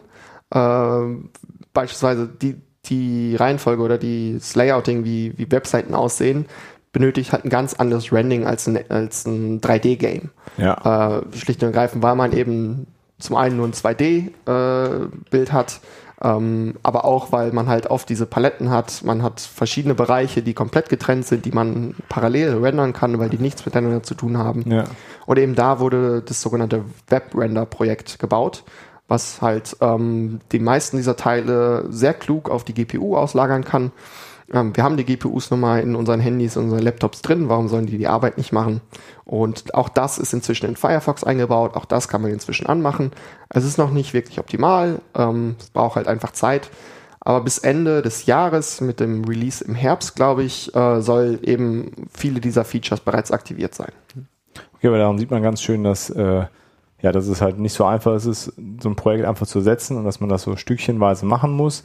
Und wenn man das dann gut überlegt tut und früh damit anfängt und sich überlegt, wie man das macht, dass das dann auch gut funktionieren kann. Und da kriegen die Leute im Optimalfall dann halt wenig von mit und du tauschst nach und nach Teile gegen ja. eine moderne Sprache. Wobei bei diesem, äh, bei diesem GPU-Rendering-Kram bekommen die Leute das ja sogar tatsächlich mit, ne? weil auf einmal schneller, schneller, ist und besser ist. Und es verbraucht weniger Batterie. Ja, ja, genau. Also gerade so, gerade so im mobilen Bereich, ne, dann auf, also das ist natürlich nicht so ein äh, das ist ja mehr so subtile Änderungen, die man ja gar, also als normaler Benutzer vielleicht gar nicht so direkt mitbekommt, aber die dann so für das Projekt an sich ja dann schon eine sehr gravierende Auswirkung hat. Also ja. über das, wir haben jetzt intern eine schönere, einen schöneren Code und sichereren Code, tatsächlich ja direkt noch einen ja. Äh, äh, qualitative, äh, qualitative Verbesserung. Genau. Das ist natürlich cool. Ja. Also auch das haben sie tatsächlich ähm, nochmal tatsächlich untersucht. Es ist halt Mozilla Research, die haben halt auch einen sehr äh, starken Fokus darauf, ähm, diese Dinge tatsächlich wissenschaftlich anzugehen und mal zu testen und zu benchmarken, was passiert mhm. da überhaupt.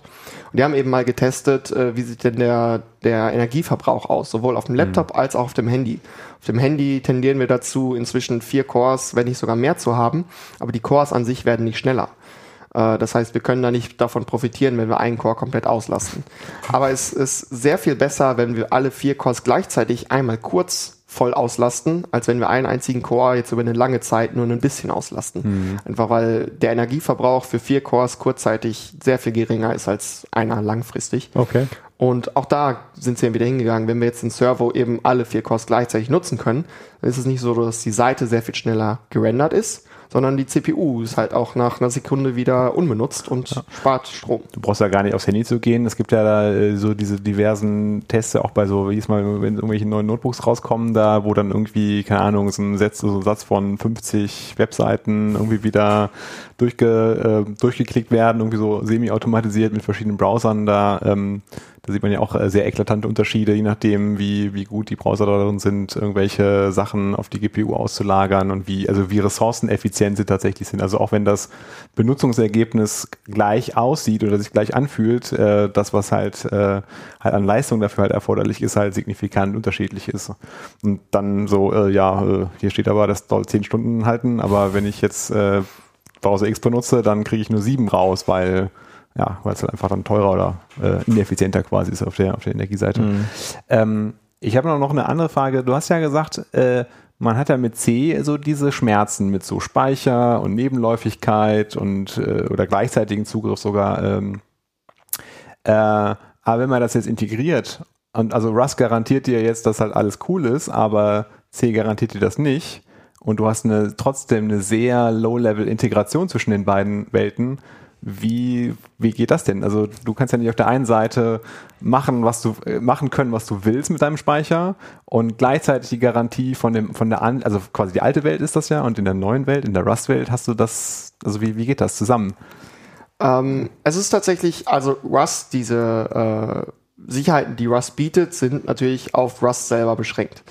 Ähm, das Rust, dachte ich mir. Rust kann es natürlich nur für seinen ja. eigenen Code garantieren.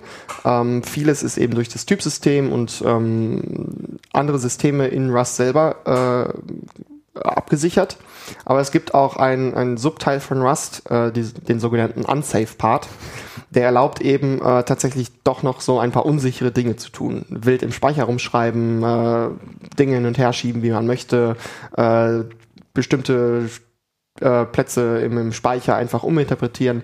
All das sind eben so Dinge, die sehr unsicher sind. Aber da kann der Compiler oft halt nicht sagen, ob das jetzt korrekter Code ist mhm. oder eben nicht. Und da hat äh, Rust eben diesen Ausweg und sagt, an einigen Stellen überlassen wir dem Programmierer, dass der Programmierer für sich äh, beweisen muss, dass dieser Code korrekt ist. Ähm, und eben da ist auch dieser, dieser Anschluss an C alles, was man mit C kommuniziert, geht eben über diesen Unsafe-Part. Also, also das heißt, also man kann tatsächlich alles das machen, was man, was man in C machen kann, so, also das weitestgehend. okay, weitestgehend vielleicht, ähm, aber es ist ex, aber man muss es explizit äh, als solches dem Compiler ansagen, dass man das jetzt tun wird. Also genau. Also man hat genau. genau, man hat das quasi, man hat den die Werkzeuge nicht rausgenommen aus dem Werkzeugkasten, sondern sie nur in so, ein, in so eine spezielle Box äh, getan, wo man dann vorher nochmal äh, sagen Danger muss, okay, Zone. Danger genau. Zone, genau, ich äh, ich, äh, ja, ja, ja, ich weiß, was ich tue und dann äh, kannst du Sachen dann genau. daran tun und der Compiler guckt quasi weg. Äh. Genau, aber da ist auch wieder die Sache, der Compiler guckt tatsächlich nicht komplett weg. Äh, einige Features sind da immer noch aktiv, so dass man immer noch von äh, Rust selber da sehr profitiert, aber einige Dinge kann der Compiler einfach nicht wissen, eben gerade wenn man mit C kommuniziert ja. und da wird ja. Speicher hin und her mhm, schiebt. Mhm, der Compiler kann nicht wissen, woher dieser Speicher kommt und da muss man dem Compiler eben sagen, vertrau mir, ich mache das hier schon richtig. Ähm, aber es ist halt explizit im Code und mhm. meistens ist es halt so, dass man sich halt auf wenige Zeilen dort beschränken kann, um diese äh, ja. unsicheren Dinge zu tun was eben auch, äh, wenn das jemand rev reviewen muss, äh, sehr viel einfacher macht. Denn alles, was safe ist, da braucht man über einige Bugklassen nicht mehr nachdenken. Ist denn das, äh, ist denn das Designziel jetzt diese unsafe-Bereiche vor allem für diese Interoperabilität mit anderen Sprachen zu machen? Oder gibt es durchaus dann Anwendungsbereiche oder Problembereiche, wo man wo das dann auch sagt, ja, okay, äh, wenn du das Problem hier lösen willst, dann musst du das oder dann mach das mit äh, diesen Unsafe-Blöcken. Also für, also für diesen C-Bereich ist das irgendwie total logisch, ne? Also da kannst du, weiß halt nicht, was da passiert, so, aber vielleicht gibt es noch andere Probleme. Es gibt tatsächlich viele Probleme, die Unsafe benötigen. Äh, viele Teile der Standard-Library sind auch mit Unsafe-Code implementiert. Ja. Ähm, aus dem einfachen Grund, dass effiziente Implementierung okay. eben oft bedeuten, dass man auf der wirklich Speicherebene arbeiten muss. Ja. Und da kann einem der Compiler dann nicht mehr unbedingt helfen. Aber bei fast allen ähm, dieser Unsafe-Bereiche ist auch explizit nochmal daneben notiert, warum jetzt dieser Teil doch korrekt ist. Äh, warum jetzt beispielsweise wir einen Array irgendwo teilen können und es immer noch, wir wissen halt, ein Array hat Länge 5, wenn wir da auf äh, 3 zugreifen, dann wissen wir, dass das korrekt ist. Und wenn wir da aufsplitten, dann gibt's halt davor und dahinter noch was. Ähm, alle diese Dinge kann der Compiler nicht wissen, aber man kann sie halt explizit im Code in diesem unsicheren Bereich nochmal dokumentieren, warum man Dinge getan hat. Ja, wenn es natürlich sehr, sehr ein kleiner Bereich immer nur ist, wo man sich darauf fokussiert, ist natürlich das, das Beweisen, dass das da korrekt ist, auch viel, viel ja. einfacher. Und auch das Abdecken von Tests. Man, man sollte es meinen, auch okay. äh, genau. Also das ist tatsächlich nach wie vor ähm, sowohl in der auf der Dokumentation Informationsebene als auch auf der wissenschaftlichen Ebene äh, nach wie vor so eine Sache. Es gibt ein eigenes Team inzwischen, was so Guidelines ähm, festlegen soll, was äh, Unsafe Code machen darf oder machen ja. kann. Ähm, aus dem einfachen Grund, dass sobald man eben diesen Unsafe Code schreibt, hat das auch einen gewissen Einfluss auf den Safe, auf den sicheren Code. Ja, klar. Weil in dem sicheren Code werden halt Annahmen getroffen über ah, wie das okay. aussieht. Hm. Ähm, und wenn man jetzt beispielsweise zwei Unsafe-Blöcke hat und in einem was entfernt und in dem anderen was äh, wieder hinzufügt, aber dazwischen Safe-Code ist, der davon ausgeht, dass beide Teile korrekt sind, kann der Compiler es halt nicht abfangen. Ja, also okay, quasi die und, unterm Arsch irgendwelche Speichersachen irgendwie änderst genau. und keiner weiß davon und du verlässt dich einfach weiterhin da drauf. Ja, okay, genau, verstehe. Okay. Das ist natürlich, äh, genau, also dafür braucht man sicherlich Guidelines, aber ich meine, aber ansonsten gehören ja, also genau, das ist ja, nee, eigentlich das ein perfektes Beispiel dafür, dass auch sehr kurzer, übersichtlicher Code äh, genauso, also gefähr sehr gefährlich sein kann, äh, ähm, auch wenn er ja irgendwie nur so ein paar Zeilen äh, halt ja. beinhaltet. aber, da, aber da musst du dich halt wirklich um alles kümmern, ne? So inklusive irgendwelche äh, hier äh, Mutexe und Logs und Speicher, also ich meine, so ein Array spalten an zwei, äh, also an einer bestimmten Stelle ist ja, ist ja auch sehr komplex. Wenn du da mit mehreren Leuten drauf rumschreibst, dann musst du ja dann trotzdem mal dafür sorgen, dass das, äh, dass das halt alles sicher ist. Genau. Ja, okay. Okay. So. Was, was, was, ja, ich glaube, ja, also ich, ich würde gerne noch mehr, noch mehr über, äh, über Eigenschaften von Rust so, so konkret? Also was, was ist das so für ein Paradigma? Was äh, kannst du dazu noch was jetzt sagen? Ich höre immer nur Rap und Unrap. Genau, Rap, Unrap, Safe, Unsafe, tolles äh, Typsystem. Ja. Also ich, gerne, weil das ist tatsächlich äh, noch so ein eben was, was Rust als Sprache so ausmacht. Ähm, prinzipiell ist Rust erstmal eine sehr imperative Sprache, ähm, aber es bedient sich bei vielen anderen Paradigmen. Ähm, es ist kein klassisches, äh, keine klassische Objektorientierung, es gibt keine Klassen als solche, es gibt keine Inheritance, ähm, all das gibt es eben nicht. Äh, aber es gibt eben schon irgendwie, was man beispielsweise als C kennt. Gibt es äh, ein Goto? Es gibt kein Goto. Oh. Raus, äh, will der was Auch im Unsafe-Bereich nicht? Auch im Unsafe-Bereich nicht. Okay. ähm, genau. Äh, da gibt's halt, äh, es bedient sich äh, teilweise sehr an, an funktionalen Konzepten. Es gibt eben Higher-Order-Functions, die man hin und her schieben kann. Ähm, also es holt sich da oft das Beste von allen Seiten ähm, und versucht es eben in eine äh, konsistente Sprache zu integrieren und benutzt dabei eben ein striktes Typsystem. Ähm, es ist aber jetzt nicht so, dass man wie bei C tatsächlich jede Variable explizit dran schreiben soll, was es ist, sondern der Compiler kann das oft äh, inferieren, welchen Datentyp man da benutzt. Und es ist dann so, dass man ähm, für eine Funktion eben angeben muss, welche Datentypen kommen da rein, welche Datentypen gehen da raus. Ähm, aber in der Funktion beispielsweise selber muss man oft die Datentypen nicht mehr angeben, weil die leiten sich eben daraus ab, was mhm. man reinbekommen hat. Wenn man jetzt einen Integer reinbekommt und da was drauf addiert, dann kann es nur ein Integer sein, der auch wieder rausgeht. Was, was heißt starkes Typsystem? Mal so auf der, mal Rust unabhängig, was ist ein was macht das aus? Ähm, das, äh, du hast das ja studiert. ich habe leider nichts mit äh, Compiler und Programmiersprachen. Äh, nee, weil das ist ja, ne, es gibt immer stark und schwach und dann gibt es ja noch diese anderen beiden also, Paare. Also es, genau, es ist sowieso von der Namensgebung her, wen man fragt, ist das anderes. Genau. Ähm, aber bei, bei Rust ist halt vor allen Dingen äh, eben, dass, dass jedes Binding einen ex expliziten Datentyp hat. Ähm, der ist halt auch fest für dieses Binding, für die Variable. Ähm, kann nicht zwischendurch drin geändert werden. Es gibt keine impliziten Kon äh, Konvertierungen zwischen den Datentypen, sondern okay. es ist alles sehr explizit.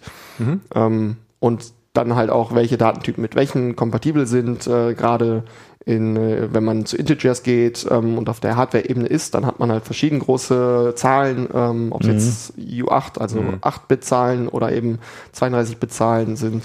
Ähm, all das sind halt eben explizite Datentypen. Das wäre so das, das krasse, äh, also das, das krasse Gegenteil ist halt JavaScript, ne, wo du, wenn du auf einen String äh, plus eins machst, kriegst du halt dann, keine Ahnung, äh, elf äh, raus als String und wenn du es andersrum machst, dann passiert halt irgendwas anderes. Ich weiß gar nicht, was da passiert. Also so, das, ne, so mit genau. äh, irgendwie automatisch äh, Konvertierung und irgendwie, es ist ja schon irgendwie, es ist ja nicht ganz undefiniert, man weiß ja, was passiert, es ist halt nur sehr, ja, äh, Genau, deutlich dynamischer und deutlich dynamischer, oft, genau. Oft auch äh, so Lightbinding, also es ist halt erst äh, zur Benutzung wirklich klar, welcher Datentyp ja. das ist. My Rust ist halt von vornherein klar, eine Variable hat beim ersten Zuweisen eines äh, Wertes ähm, einen festen Datentyp, ja. was halt definiert, welche Funktionen oder Methoden darauf aufgerufen Führt halt zu weniger Überraschungen. Es quasi. führt zu weniger Überraschungen und es führt dazu, dass man sehr viel bessere Fehlermeldungen ausgeben kann, eben weil man jetzt nicht äh, wild seine Daten reinpacken kann, sondern wenn die Funktion einen Integer erwartet und man einen String reingibt, dann kann der Compiler sagen, das ist kein String. Äh, entweder konvertierst du wieder zu einem String oder äh, zu einem Integer und äh, du oder du gibst mir woanders her diesen Integer. Mhm. Also okay. das ähm, genau, das ist so das Typsystem und was dann da oben drauf noch kommt, ist das sogenannte Borrowership und Ownership-System. Hm. Ähm, mhm. in, in Rust hat äh, haben jeder, jeder Wert, äh, jedes Datenpaket irgendwie, äh, hat genau einen Besitzer, einen Owner. Und äh, dieser Besitzer ist eben auch dafür verantwortlich, dieses Objekt oder diese Daten nach Benutzung zu zerstören. Äh, für, für Zahlen oder so ist das halt relativ einfach. Die gibt es halt oder die werden wieder aus dem Speicher geschmissen. Aber für komplexere Objekte kann eben beim, wenn dieses Objekt zerstört wird, noch irgendwas gemacht werden. Wenn man jetzt zum Beispiel einen File-Handle hat mhm. ähm, und diese Daten zerstört werden, dann wird eben das, äh, die Datei geschlossen. Ähm, ebenso für, für Network-Sockets, die am Ende geschlossen werden. Und so, und so gibt es immer genau einen Besitzer für jeden Daten. Was, was ist der Besitzer? Also, also man hat quasi eine Variablenzuweisung, so ein Binding und dieses erste Binding dem, dem Scope, in diesem, in Ah, dem okay. dieses passiert, also meistens halt der Funktionsscope. Äh, man kann auch kleinere Bl- Block-Scopes benutzen. Ähm, diesem Scope quasi gehören diese Daten und am Ende dieses Scopes, am Ende dieser Funktion werden die Daten zerstört. Das ähm, ist explizit und man kann auch gar keine Fehler machen, wenn man jetzt versucht, irgendwie Daten rauszuschieben, die einem gar nicht gehören oder ähm, die irgendwie woanders herkommen, dann wird der Compiler einfach sagen, Mensch, das geht nicht, diese Daten, bevor du die verwendest, sind die schon gelöscht. Ich musste gerade, ähm, ich musste gerade so an äh, Besitz, deswegen habe ich nämlich gefragt mit den Besitzern, weil ähm, es gibt ja andere Systeme, wo äh, Besitzer so mehr in dieser äh, auf dieser auf dieser Threading-Ebene gedacht wird, ne? also dass ein ein Objekt einem Thread gehört, so damit ne, nur der quasi da drauf irgendwie schreiben darf zum Beispiel oder lesen darf und äh, man übergibt dann den den Ownership einem anderen Thread, aber das ist ja das, das klingt noch mal ein bisschen anders, äh, wie du es gerade erklärt Genau, hast. also Also, also ähm, das geht natürlich auch damit, weil genau. das aber Äh, das Interessante daran ist eben, dass dieses komplette Borrowership und Ownership-System überhaupt gar keine Idee hat von Threading oder ähm, Multiprozess-Kram oder sowas, sondern das ist tatsächlich erstmal nur für Scopes. Ähm, jetzt kann man natürlich, wenn man immer nur die Daten irgendjemandem gehören, kann man die natürlich jemandem anderen abgeben. Wenn man jetzt eine Funktion aufruft, kann man die Daten explizit abgeben, dann hat man selber keinen Zugriff mehr darauf. Was dazu führt, man kann die Daten nach diesem Funktionsaufruf natürlich auch nicht mehr benutzen. Okay. Ähm, das ist natürlich nicht optimal, weil wenn man dann irgendwas tatsächlich mal machen will, müsste man jedes Mal die Daten kopieren, damit der andere sie hat. Ähm, deswegen gibt es dann noch sogenannte Referenzen. Man kann halt ähm, nur eine Referenz auf diese Daten übergeben. ist das dann dieses Borrowship? Genau, dann ist halt so ein Borrowship, man leiht dem anderen das, der kann das dann zum Beispiel lesen, kann damit arbeiten, aber er kann es nicht löschen, denn ihm gehört das nicht. Okay, kann er das denn verändern? Ähm, da, auch da gibt's wieder den, den Split. Es gibt einmal Mutable und einmal Immutable da äh, Data.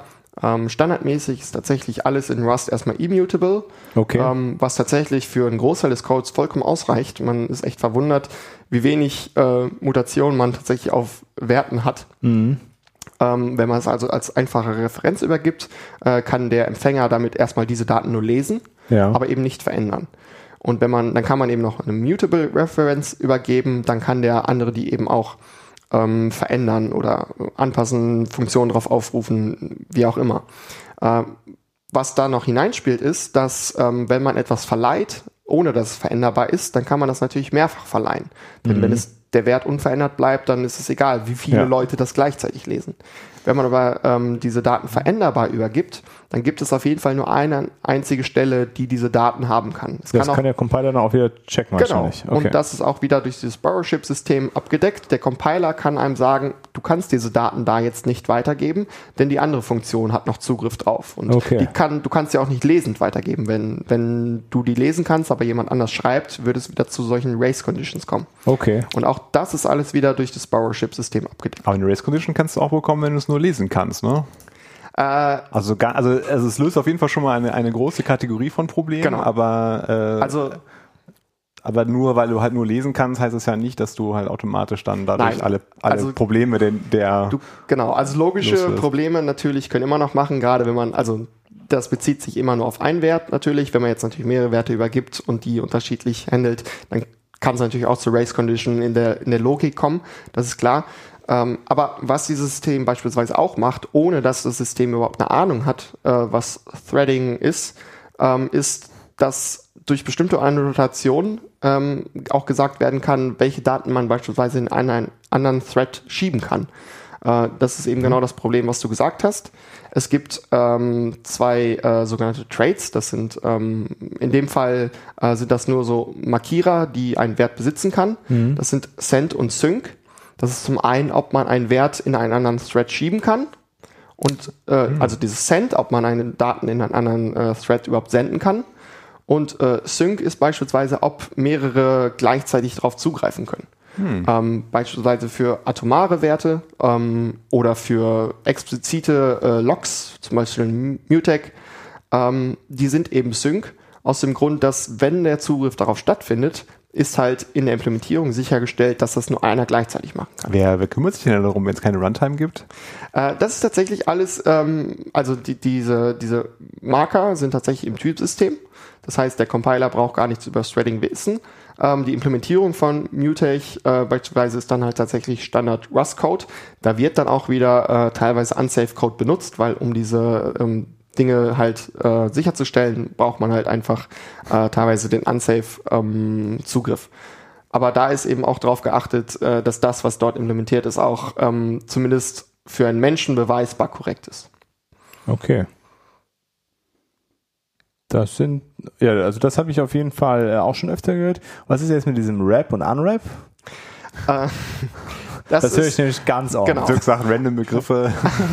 Das, das ist sehr super. Also bislang hatten wir eben nur das Typsystem, was äh, ja. einige Sicherheiten darstellt. Es gibt aber halt auch sehr viele vordefinierte ähm, Datenstrukturen in Rust selber. Okay. Ähm, Rust kann eben ähm, so Structs, das sind halt äh, Strukturen, die irgendwie echt irgendwelche Daten enthalten können oder sogenannte Enums, die eben verschiedene Varianten enthalten können.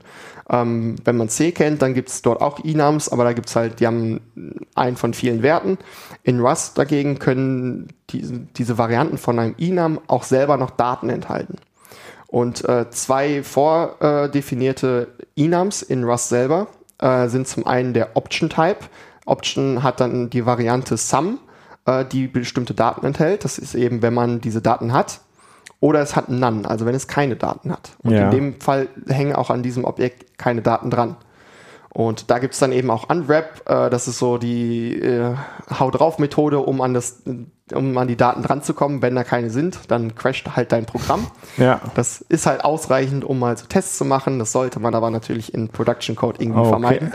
Da gibt es dann eben auch äh, Methoden und ähm, ja, Code-Dinge, wie man das gescheit handeln kann. Man kann halt explizit äh, gucken, sind da Daten drin, dann nehmen sie mir raus, wenn nicht, dann behandle den Fehler halt. Okay, und das heißt, äh, gibt dann, also ersetzt das quasi so ein, so ein Exception-System in Rust? Ja. Okay. Ähm, dafür ist eben dieser andere Datentyp äh, zuständig, das Result. Ja. Result hat in dem Fall ähm, eine Variante, die ist okay und enthält irgendwelche Daten. Das ist eben für den Fall, dass man Daten generiert hat, dass eine Funktion äh, korrekterweise gelaufen ist und irgendwas berechnet hat. Und es gibt äh, den Error-Fall. Äh, in dem Fall hat der Error-Fall halt noch einen eigenen Error da dran. Und ähm, wenn man halt eine Funktion hat, die irgendwie kaputt gehen kann, dann kann sie halt so ein Result benutzen. Beispielsweise, wenn man versucht, eine Datei zu öffnen. Dann ja, würde man okay. den Pfad übergeben und wenn diese Funktion die Datei öffnen kann, dann gibt es OK und äh, irgendwie einen, einen File-Handle zurück, mit dem Ja. man arbeiten kann. Oder es gibt einen Error zurück und in diesem Error steht halt drin, Datei existiert nicht, Datei darf nicht geöffnet werden, ähm, einer der möglichen Fehlermeldungen. Okay. Und darüber kann man eben das komplette Fehlerhandling machen. Man braucht keine Exceptions, sondern man hat diese expliziten Datentypen, äh, die im Zweifel den Fehler enthalten. Okay, und es gibt auch nicht irgendwelche Error-Return-Codes oder so ein Kram, sondern halt einfach diese Datentypen, wo man das komplett Genau. sehr äh, elegant, nehme ich an, Man kann es dann äh, damit lösen. Also äh, so jetzt so rein visuell stelle ich mir das relativ entspannt vor, wie das dann in einem Code Das, äh, steht. das klingt auf jeden Fall ein bisschen angenehmer als in Go, wo du halt ja, also da, da, das ist ja mehr so eine, oh, dünnes Eis jetzt, aber mehr so eine Konvention, dass du halt, äh, ähm, ja halt immer, äh, also dass du halt immer, also wenn das fehlschlagen kann, kannst kriegst du halt, also du kriegst Multiple Return Values. Ah, okay. Äh, also Okay. als Konvention, wenn es Fehler da gibt es auch keine Exceptions. Da gibt's auch keine Exceptions, nee. Und deswegen ist das, ist der, also ich, ich weiß jetzt nicht genau, ob die, äh, wie das dann jetzt in, in, in Rust-Code aussieht, aber der Go-Code wird halt, also für, für meinen Geschmack her sehr noisy, weil du halt äh, jedes Mal, wenn du dann irgendeine Operation ausführst, die einen Fehler werfen kann, du immer fragen musst, äh, hier if äh, Error ungleich nil, dann äh, tut irgendwelche Fehlerbehandlung. Wenn du den Fehler behandeln musst, kannst du natürlich auch ignorieren. Ja. Dann weißt du, du kannst den sicher ignorieren. Äh, dadurch hast du aber sehr viel, also so zumindest für meinen äh, Ruby-Auge sehr viel Noise in deinem Code drin. Ne? Wenn Ja. du dann irgendwie so eine, so eine, so eine Business-Logik hast, die irgendwie so aus zehn Schritten besteht, dann hast du halt immer äh, eine Zeile Funktionsaufruf und mindestens drei Zeilen Error-Handling äh, so Okay, da drin. okay. Ähm, ich weiß nicht, ob das, ob das Problem gelöst wird, weil also erstmal klingt das jetzt erstmal so, als wäre es nur so ein First-Class-Citizen, das, das Result äh, zu rappen und nicht implizit das zu machen, dadurch, dass man einfach mehr Return-Values äh, hat. Äh, Genau. an einer- ähm, an einer man, Funktion. also man hat, man hat da tatsächlich, genau, wie du sagst, dadurch, dass man einen expliziten Datentyp hat, ist man gezwungen dazu, den Fehler zu handeln. In Go kann man diesen äh, zweiten Return Value halt einfach ignorieren Genau. äh, und der Compiler wird's hinnehmen, weil Ja. Wenn du den ignorierst, ist es okay. In, in Rust hat man explizit diesen Datentyp und man kommt an die Daten überhaupt nur dran, wenn man diesen Datentyp gehandelt hat. Ja. Ähm, teilweise ist es aber auch so, man braucht durchaus ein bisschen mehr Code, um es halt zu handeln. Es gibt aber inzwischen ähm, bestimmte Syntax und äh, Konvention, äh, wie man das eben handelt. Beispielsweise, wenn man verschachtelte Aufrufe hat, dann braucht man das Error-Handling nur auf der obersten Ebene machen. Jede Funktion darunter kann halt die Fehler, die von aufgerufenen Funktionen kommen, einfach auch zurückgeben. Okay, sodass also man das die packen das genau, in die packen das Result. einfach in den Result, äh, schieben das quasi einfach durch und das explizit Error-Handling, das Programm beenden, dem User zeigen oder irgendwie was anderes machen, Ja. das macht man halt nur noch an einer Stelle. Aber ist das eine Konvention oder ist das ein Sprachfeature? Inzwischen ähm, ist es auch ein Sprachfeature, also es gibt äh, den, den Fragezeichen-Operator, das ist im Grunde genau, Ah, okay. ähm, gibt mir entweder ähm, das Resultat, was da drin steckt, wenn da was ist, oder schickt den äh, oder return den äh, Errorfall. Okay, und das Im geht natürlich dann auf Sprachebene, weil man das explizit machen, also abgebildet hat, Genau. nehme ich an. Ja. Und dann der Compiler das natürlich auch ganz anders behandeln kann, als wenn es so Konvention ist, ich gebe halt so ein Error-Objekt zurück. Genau. Und äh, ja, Man hat halt den kann man das auf einer anderen Ebene äh, abfrühstücken. Ja. Ich nehme an, in Go gibt es ja diese ganzen Formatierungssachen da ja auch äh, noch und nöcher. Das kann man ja auch quasi über, über statische Code-Analyse machen, äh, da- das enforcen, aber ist natürlich äh, Ja, äh, ja, wie gesagt, ich bin da nur so halb, Nee, äh, so ist halb ja drin. Das Also du ja musst- gar kein direkter Ver Ja. nur so zu, für, für mein Verständnis. Ne? Das ist äh, okay. Ja, du, also der, der, das äh, Go ist ja da relativ, äh, relativ picky, weil wenn du halt, also du musst es halt, äh, wenn du, wenn du die, wenn du das äh, ignorieren möchtest, musst du da halt, also das mit einem Underscore äh, machen. Ja, also ja. du machst dann irgendwie dann Underscore, Komma, deinen Wert, den du haben möchtest, äh, gleich äh, Funktionsaufruf. Weil wenn du nämlich, wenn du das halt irgendwo hin zuweist oder so und du das nicht benutzt, dann äh, compile das nicht. Also der, ne, dieses, äh, was, was, in Ruby ja gibt, ne, diese Warnung äh, von wegen, du hast Ja, eine lokale Variable äh, definiert, der benutzt sie aber nicht. Das ist halt ein harter Compile-Fehler in Go zum Beispiel. Dadurch, Okay. da, das ist halt schon mal ganz cool, weil dann hast du wenigstens, ähm, also ich, ich finde es eher positiv äh, äh, für meinen Geschmack, äh, weil du dann da, dadurch halt, ähm, wenn du es halt einfach schlichtweg vergessen hast, äh, zumindest diesen einen Teil vergessen hast, dass er dir das dann halt sagt. Ja, das du ist es schon mal halt gut. Das ist schon mal gut. Aber ähm, ansonsten, ich weiß nicht, wie viel man da wirklich, an, also über Analyse dann rausfinden kann. Keine Ahnung, ob man das jetzt richtig. Ja. behandelt. Es ist, soweit ich das weiß, auch nur eine Konvention. Also du musst gar nicht den Error, also so ein Error-Objekt äh, zurückgeben als Okay. erstes Argument. Du Ja, kannst das auch was du bei anderes Rust ja machen. wahrscheinlich auch nicht. Muss ja auch keine nicht. Aber im Gegensatz, äh, also bei Go, du kannst natürlich, du musst diesen Error, wenn du ihn zuweist, auch irgendwie benutzen. Aber der Compiler würde dich beispielsweise nicht davon abhalten, den anderen Return-Wert und wenn er nil ist, auch zu benutzen. Ja, genau. Ja. Und Das also diese Logikfehler können halt immer noch auftreten und das passiert in Rust nicht, weil du an die Daten, die zurückkommen, eben gar nicht drankommst, wenn da keine Daten drin sind. Und das ist ganz Okay. lustig, weil äh, als Anfänger, und da zähle ich mich immer noch dazu, äh, äh, erstmal zu überlegen, was ist denn dieser Zero-Value oder so, ne, jeder Datentyp hat halt so einen, so einen Nullwert, so einen definierten. Ne? Also In so, Go jetzt, oder? Ja, ja, in Go, genau. Okay. Null ist es dann bei Zahlen und ein leerer String bei Strings und sowas in der Richtung.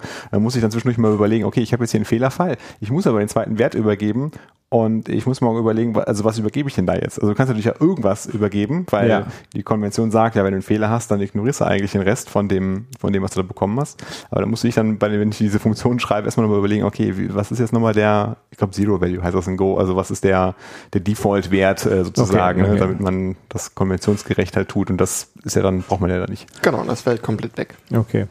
So, jetzt, jetzt kommt eine ganz, eine ganz komische Frage, wo viele vielleicht jetzt zusammenzucken, aber das sind, das, also ich habe das auch nie so richtig, also ich habe das schon mal einmal ganz kurz verstanden, dann wieder vergessen, aber das sind keine Monaden, ne, diese, äh, Oh, diese jetzt geht's Sachen. los hier. Jetzt Okay, kommt, Buri- jetzt jetzt müssen kommt Burritos. Jetzt müssen wir hier so, einen kurzen, äh, so eine kurze Kapitelmarke setzen, damit man die nächsten zwei Stunden überspringen kann. Genau, wir holen uns alle noch was zu trinken und dann reden wir über Monaden. Also, Monaden, einem Satz, was ist das überhaupt? Burritos. ähm, es sind tatsächlich auf der theoretischen Ebene, also sie, sie verhalten sich ähnlich so, aber sie sind halt nicht so implementiert, wie man das kennt. Sie sind halt nicht ersetzbar durch eine andere Monade.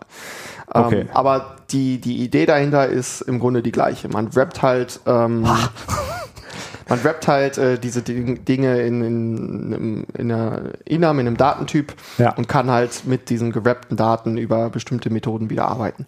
Und es gibt da auch äh, dieses Map, was man von, von tatsächlich der klassischen Monadenimplementierung kennt. Äh, das gibt's auch als Methode, um halt was zu tun, wenn da Daten drinstecken. Okay. Wir müssen, wir müssen auf jeden Fall kurz sagen, was das überhaupt ist. Das Wir machen das nächste könnt- Mal noch einen Podcast ich weiß, über Monaden. aber wir können das nicht so komplett so stehen lassen. Ich, äh, aber also ich kann es nicht definieren. Ich habe Ja, so Erik wahrscheinlich bestimmt. eh, ähnlich so wie du, Dirk, so ein Gefühl. Aber äh, oh ja, Google schon. Du kannst das auch gerne ganz, also musst es gar nicht theoretisch erklären, aber vielleicht so aus, so- also so an so einer praktischen, auf so einer praktischen äh, Ebene. Wir können das auf jeden Fall nicht so stehen lassen. Das, ist, das Ich, ich kann es tatsächlich auch nicht. Ich habe nie Haskell geschrieben, deswegen kann ich das auch nicht äh, ausführlich. Ich weiß noch nicht, wie viele von unseren Zuhörern schon mal Haskell geschrieben haben, aber du kannst es ja an irgendeinem praktischen Also im Grunde, Beispiel. ich, ich kann ja kurz versuchen, das äh, anhand des Wikipedia-Artikels nur zum Schreiben und dann können wir uns nochmal ein Beispiel überlegen. Oh, jetzt, jetzt outen wir uns hier, dass wir ja gar keine Experten hier haben, sondern eigentlich nur Wikipedia-Seiten vorlesen. Das ist okay. Also im Grunde ist es halt ähm, ein abstrakter Datentyp, äh, der im Grunde drei definierte Funktionen hat. Man kann halt äh, dieses Ding irgendwie ähm, definieren. Man kriegt halt, wenn man da halt diese Daten reinpackt, kriegt man des, den abstrakten Datentyp äh, zurück, in dem diese Daten enthalten sind. Äh, dann gibt's noch ähm, eine Funktion, die es eben erlaubt, äh, auf diese Daten, die da drin, drin sind, zuzugreifen ähm, und erneut diesen Datentyp daraus zu werfen mit einem veränderten Wert. Und äh, was war das dritte? Äh, ich äh, muss jetzt gerade mal gucken.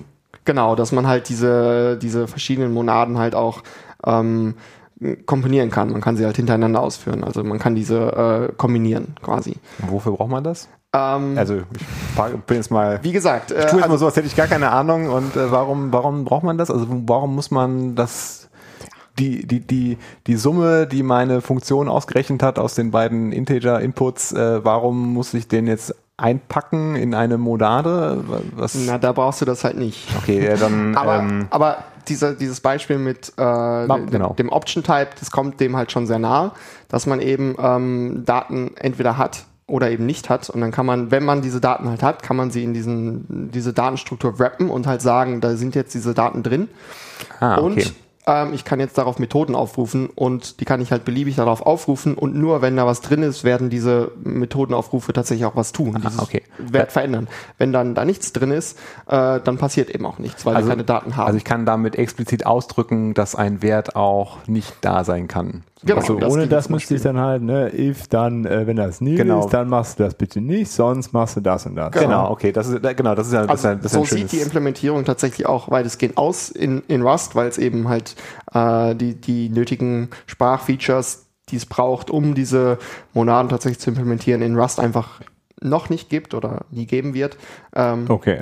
aber, Aber es kommt dem aus der halt nah. Benutzerperspektive Genau, aus der ist halt, Benutzerperspektive ähm, ist das so ziemlich Okay, das. alles klar.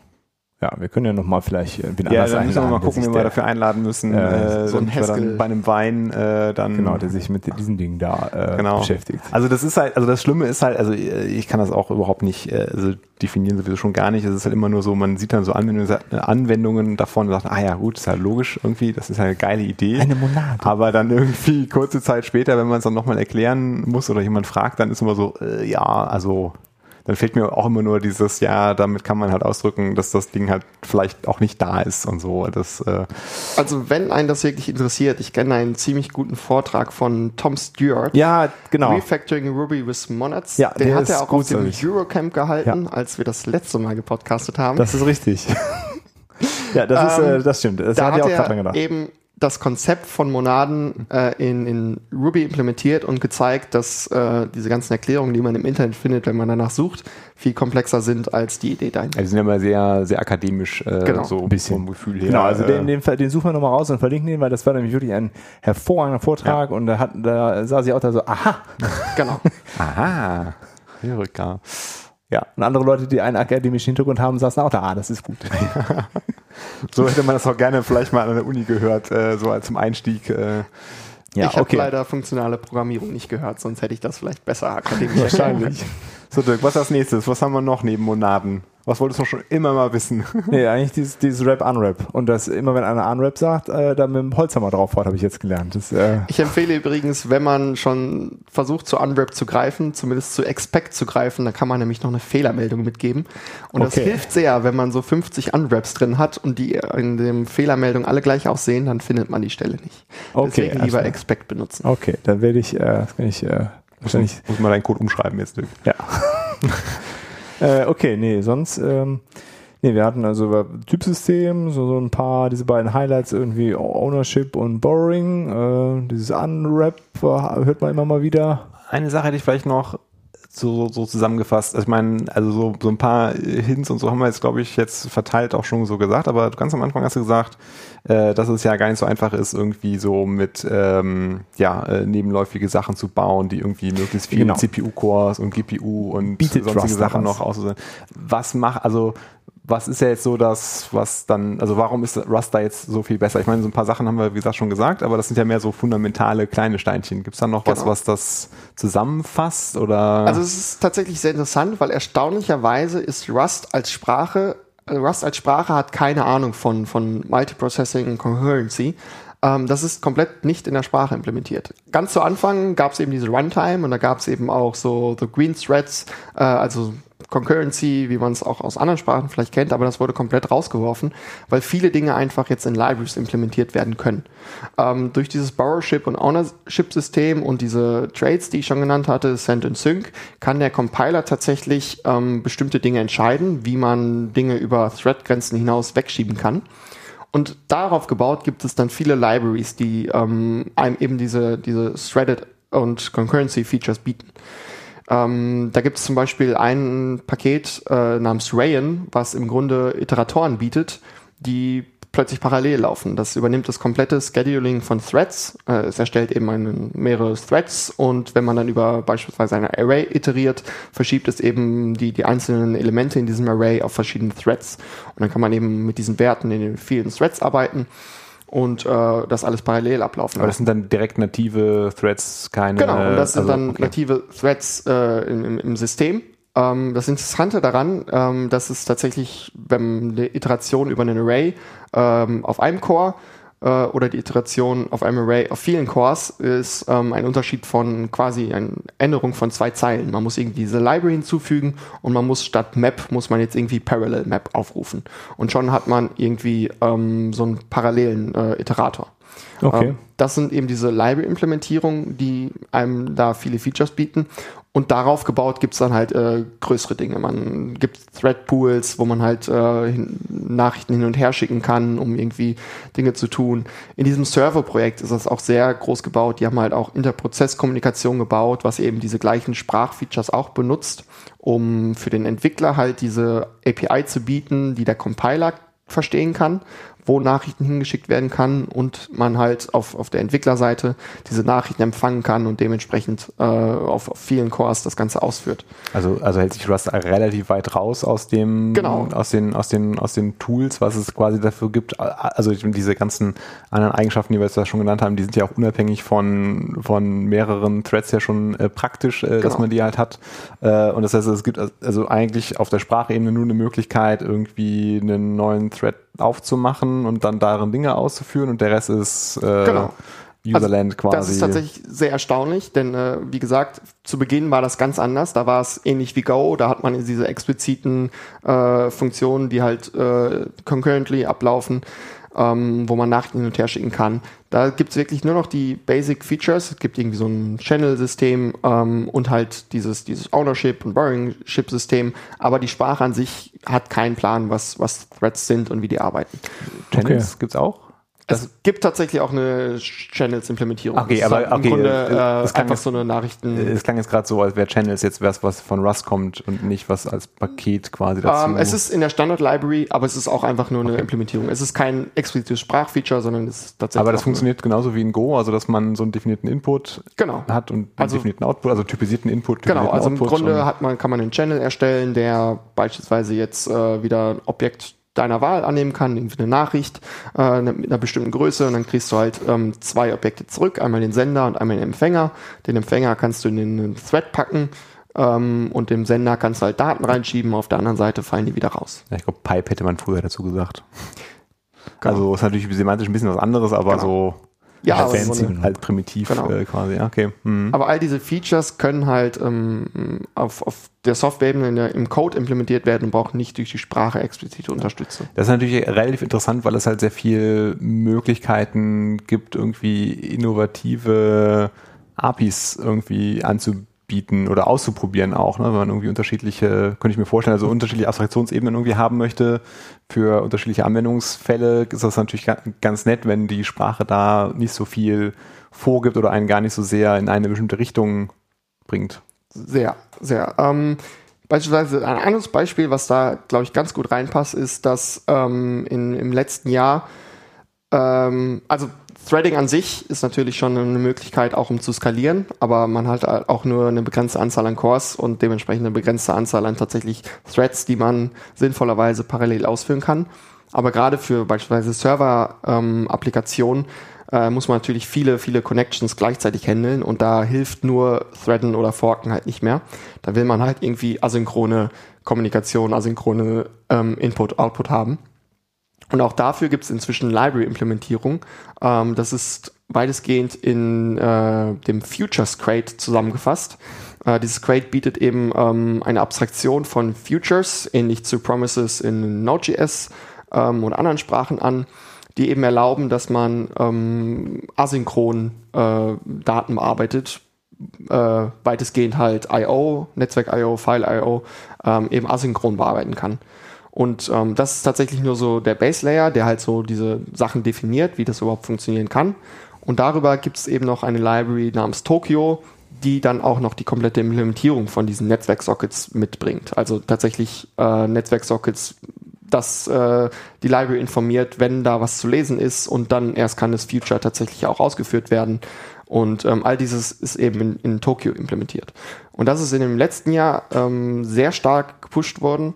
Ähm, ich bin auch nach wie vor nicht äh, richtig durchgekommen. Ich habe mir das noch nicht richtig ankommen können. Aber das ist so eben einer der Ansätze, äh, den sie vorantreiben wollen, um eben dieses Problem von Concurrency und asynchroner Programmierung ähm, vereinfacht zu machen, ohne dass die Sprache dafür irgendwelche Features bietet. Ohne Callback-Hölle und. Genau.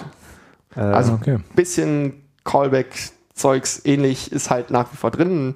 Ähm, aber auch da gibt es halt jetzt Ideen. Ähm, bislang kommt das komplett ohne äh, Sprachfeatures aus.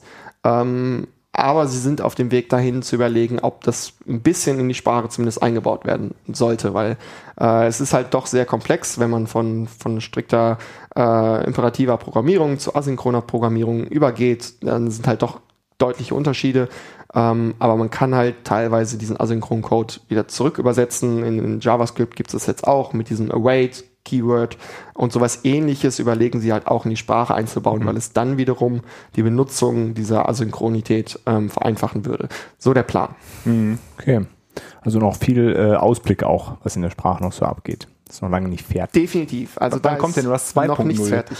Das ist tatsächlich sehr spannend, ähm, weil, also wir hatten ja drüber gesprochen, ähm, diese Stabilitätsgarantien, die, die Rust bietet und von Anfang an war so der Plan, äh, es soll kein 2.0 geben, weil 2.0 halt bedeuten würde, wir würden irgendwas kaputt machen und es wäre nicht mehr rückwärtskompatibel. Ja. Jetzt vor kurzem kam eben ähm, ähm, im RFC-Prozess, über den wir noch nicht gesprochen haben, hat eben jemand vorgeschlagen, wie denn äh, es vorangehen könnte ähm, und gleichzeitig einige dieser Garantien immer noch erhalten bleiben können.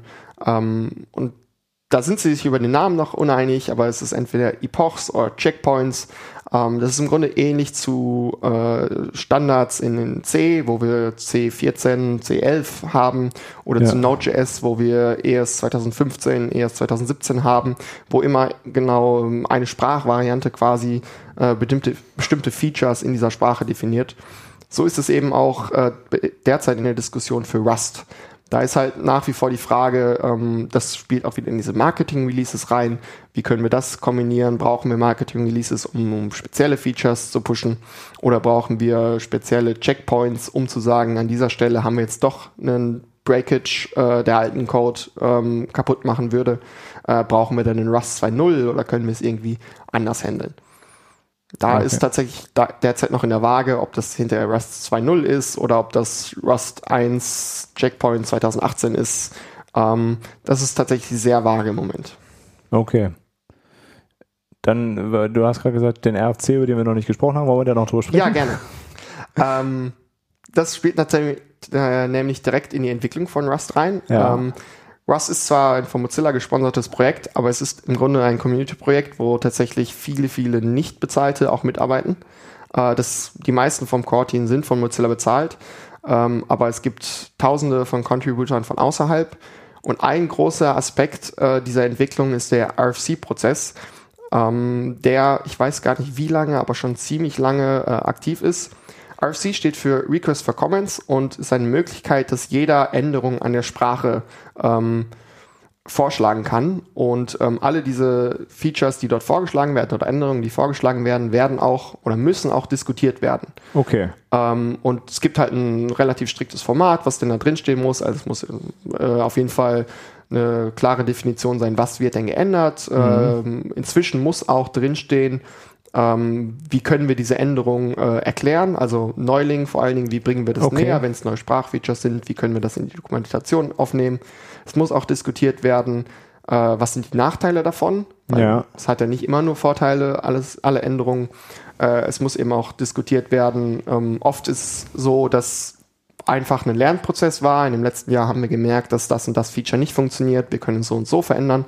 All das wird in so einen RFC äh, reingeschrieben und wird dann eben auch diskutiert. Und Okay. äh, da diskutieren dann halt wirklich alle mit, die mitdiskutieren wollen. Eben nicht nur das Core-Team, äh, sondern alle, äh, die irgendeine Meinung dazu haben. Also ich könnte jetzt auch. Du könntest auch da einsteigen und deine Meinung dazu einbringen. Ähm, natürlich. Äh, Interessiert wahrscheinlich keinen.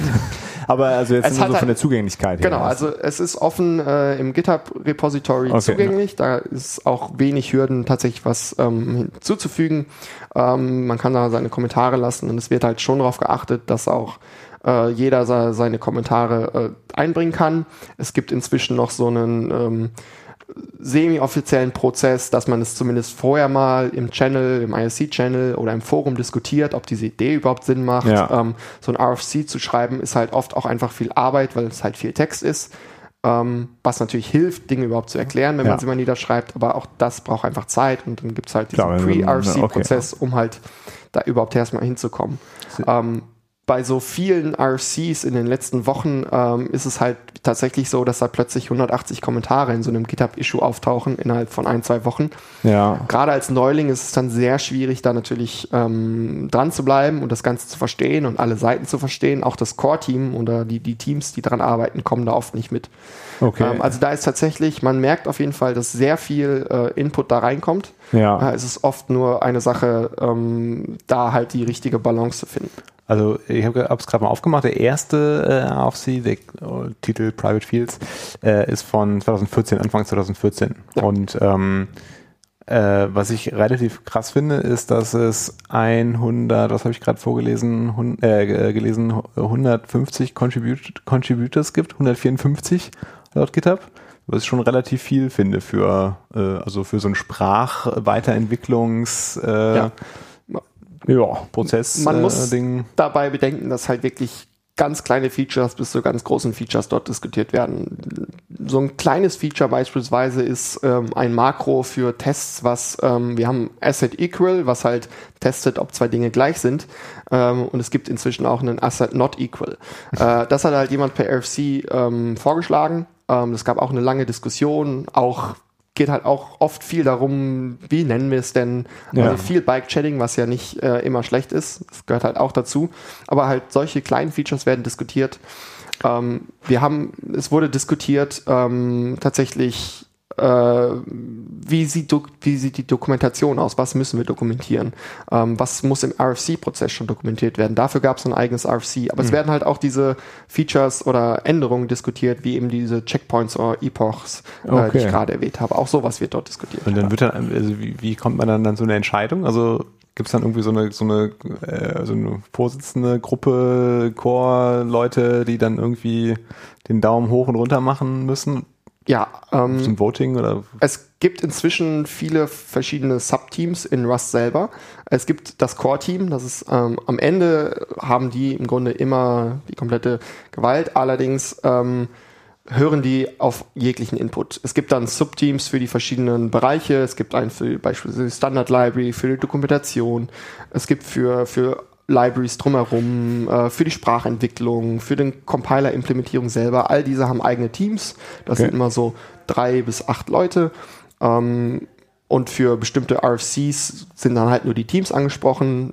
Und ähm, wie das abläuft, ist, sobald ein RFC erstmal offen ist, äh, ist das äh, erstmal frei zur Diskussion. Da kann jeder seinen Input bringen. Ähm, bei so großen RFCs, wo wirklich dann mal so 180, 200 Kommentare kommen, gibt es dann halt oft jemanden, der einfach mal hingeht und einen Kommentar schreibt und alles zusammenfasst, die Pro- und Kontra-Argumente der äh, 200 Kommentare, einfach damit man es besser verfolgen kann. Und ähm, wenn dann irgendwann die Diskussion ein bisschen zu Ende geht oder wenn, wenn einer der, der Teammitglieder ähm, das Gefühl hat, dass jetzt die größten Punkte erstmal ausdiskutiert sind oder Ja. Argumente dargelegt sind, dann äh, wird das ganze Team gefragt, ist das okay? Können wir das jetzt angehen? Äh, dann muss jedes Teammitglied tatsächlich so einen Haken setzen. Das macht inzwischen auch einen Bot. Äh, das ist inzwischen auch alles durch Tooling abgedeckt. Und äh, sobald das dann alle abgehakt haben, beginnt nochmal so eine ähm, äh, Final Comment Period. Das sind irgendwie zehn Tage, so dass wirklich jeder mindestens eine ganze Woche, ähm, eine ganze Arbeitswoche Zeit hat, nochmal drüber nachzudenken, braucht noch irgendwas Neues, äh, muss noch was Neues hinzugefügt werden. In dieser Final Comment Period geht es aber wirklich darum, äh, sind noch neue Argumente da. Man soll da nicht noch hingehen und diese alten Argumente wieder aufwärmen. Äh, Ja, ich finde das aber immer halt noch, passiert. Genau, das ist halt in den 200 Kommentaren vorher passiert. Ja, klar. Sondern da soll halt nochmal die Möglichkeit gegeben werden, auch die zu aktivieren, die bis dahin nichts gesagt haben, weil das dauert halt einfach. Viele Leute haben halt, machen das halt nebenbei, die haben halt nicht so oft Zeit. Ja. Und dann am Ende entscheidet halt das äh, Team tatsächlich, ähm, ob so ein RFC gemerged und damit akzeptiert wird oder eben nicht. Aber Okay. da wird halt wirklich darauf geachtet, was waren die Argumente, wie, wie ist der Status da. Es gab auch schon einige RFCs, wo das von, von Core-Mitgliedern äh, ähm, dieses Feature äh, geschrieben wurde und dann äh, hinterher aber rauskam, dass es eine ganz doofe Idee ist und lieber das gemacht wird, was die Community davon hält. Okay. Also da- das klingt ja schon so, dass es, obwohl ja auch, auch da eine relativ große Organisation hintersteckt mit Mozilla, die das äh, ja, finanziert und vorantreibt, trotzdem sehr stark auf diese Community-Integration geachtet wird.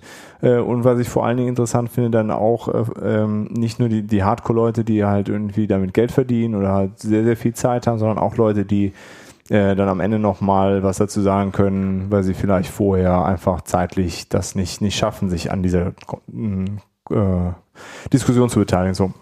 Ja. Es ist auf jeden Fall, äh, es holt sehr viel mehr Input auch von, von extern rein.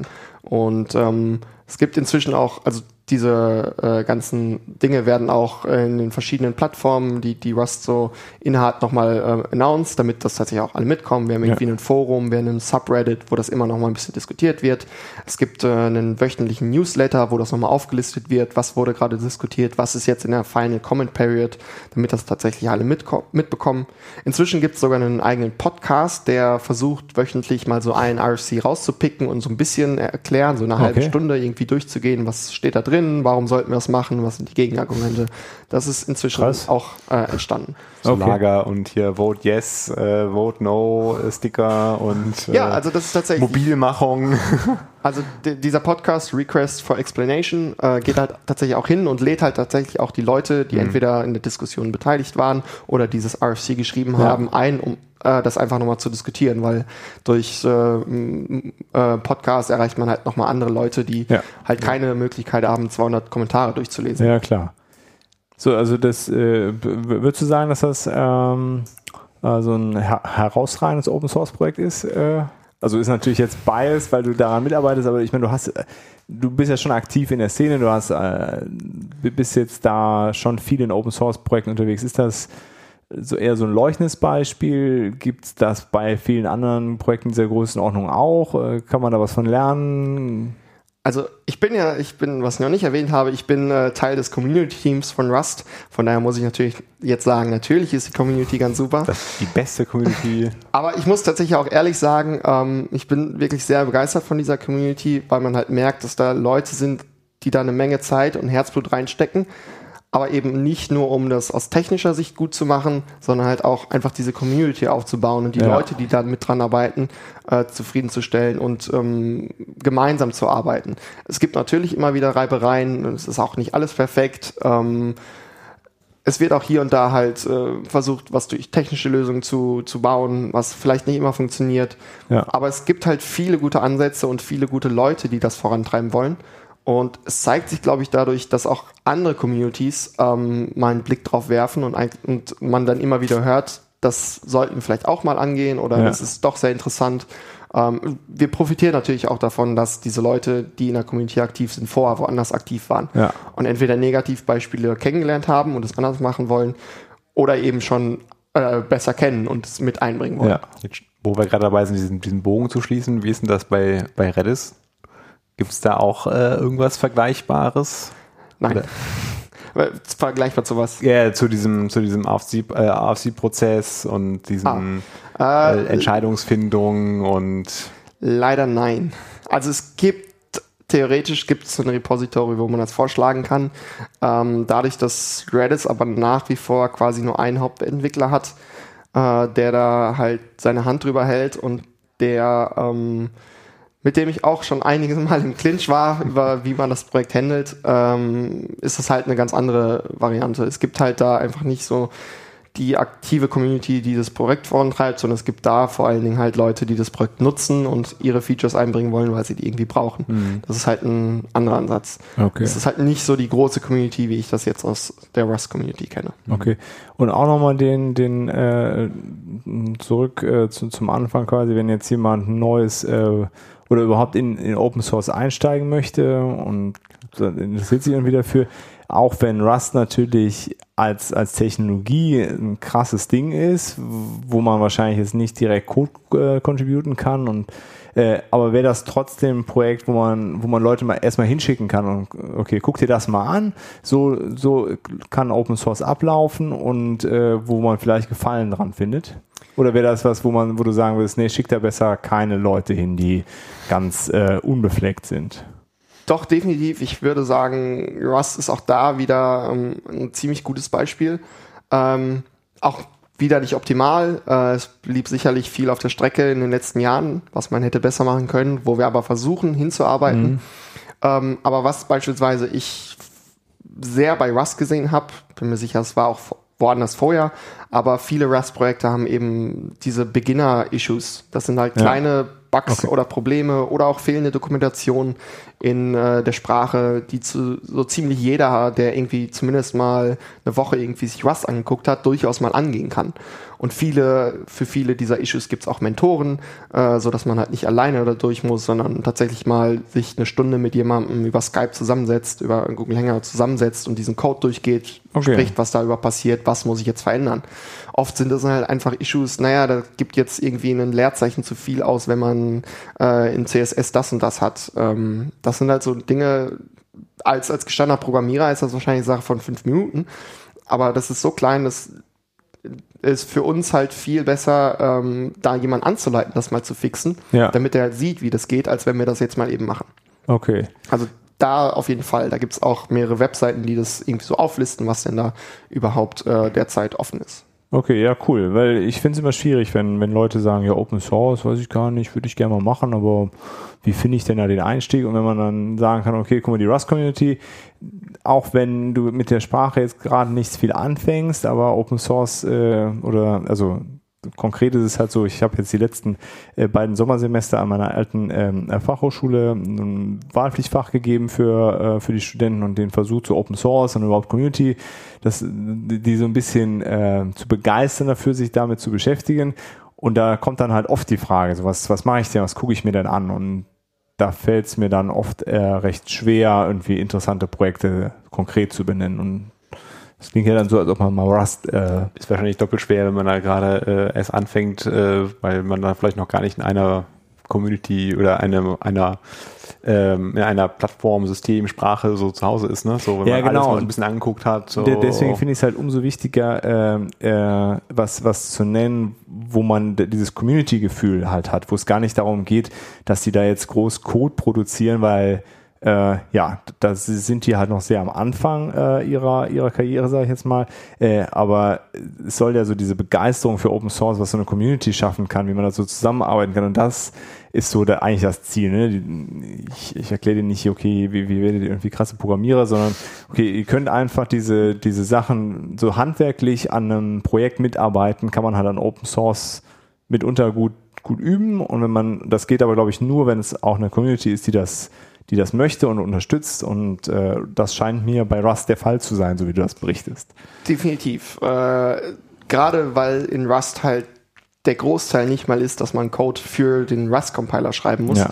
sondern es hilft halt auch viel, äh, einfach mal zu gucken, was ist an Projekten bereits da oft ist es einfach die Dokumentation. Da fehlt vielleicht einfach mal die URL zur Homepage, da fehlt in der README die URL zur Dokumentation, da fehlt irgendwas, äh, was man fixen kann oder man kann eine Frage beantworten, die jemand im IoT-Channel gestellt hat. Okay. Oder also all diese kleinen Dinge, mit denen man überhaupt mal starten kann, ohne dass man einen großen Überblick hat über, über das ganze Projekt.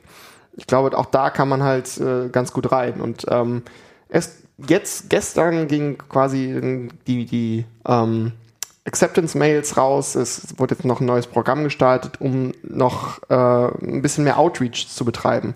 Also bislang ist ähm, äh, nicht unbedingt äh, zum durchaus immer positiven äh, die Community doch sehr sehr homogen. Es sind halt ähm, viel einfach die, die schon da waren, die schon programmieren konnten, die sich leisten können, eben in so ein Projekt einzusteigen. Ja. Und das sind halt nach wie vor immer die gleichen Leute muss man halt dazu sagen. Und äh, deswegen gab es eben jetzt so ein Outreach-Programm, die explizit danach geguckt haben, nach, nach Neulingen, nach Leuten aus ganz anderen Bereichen.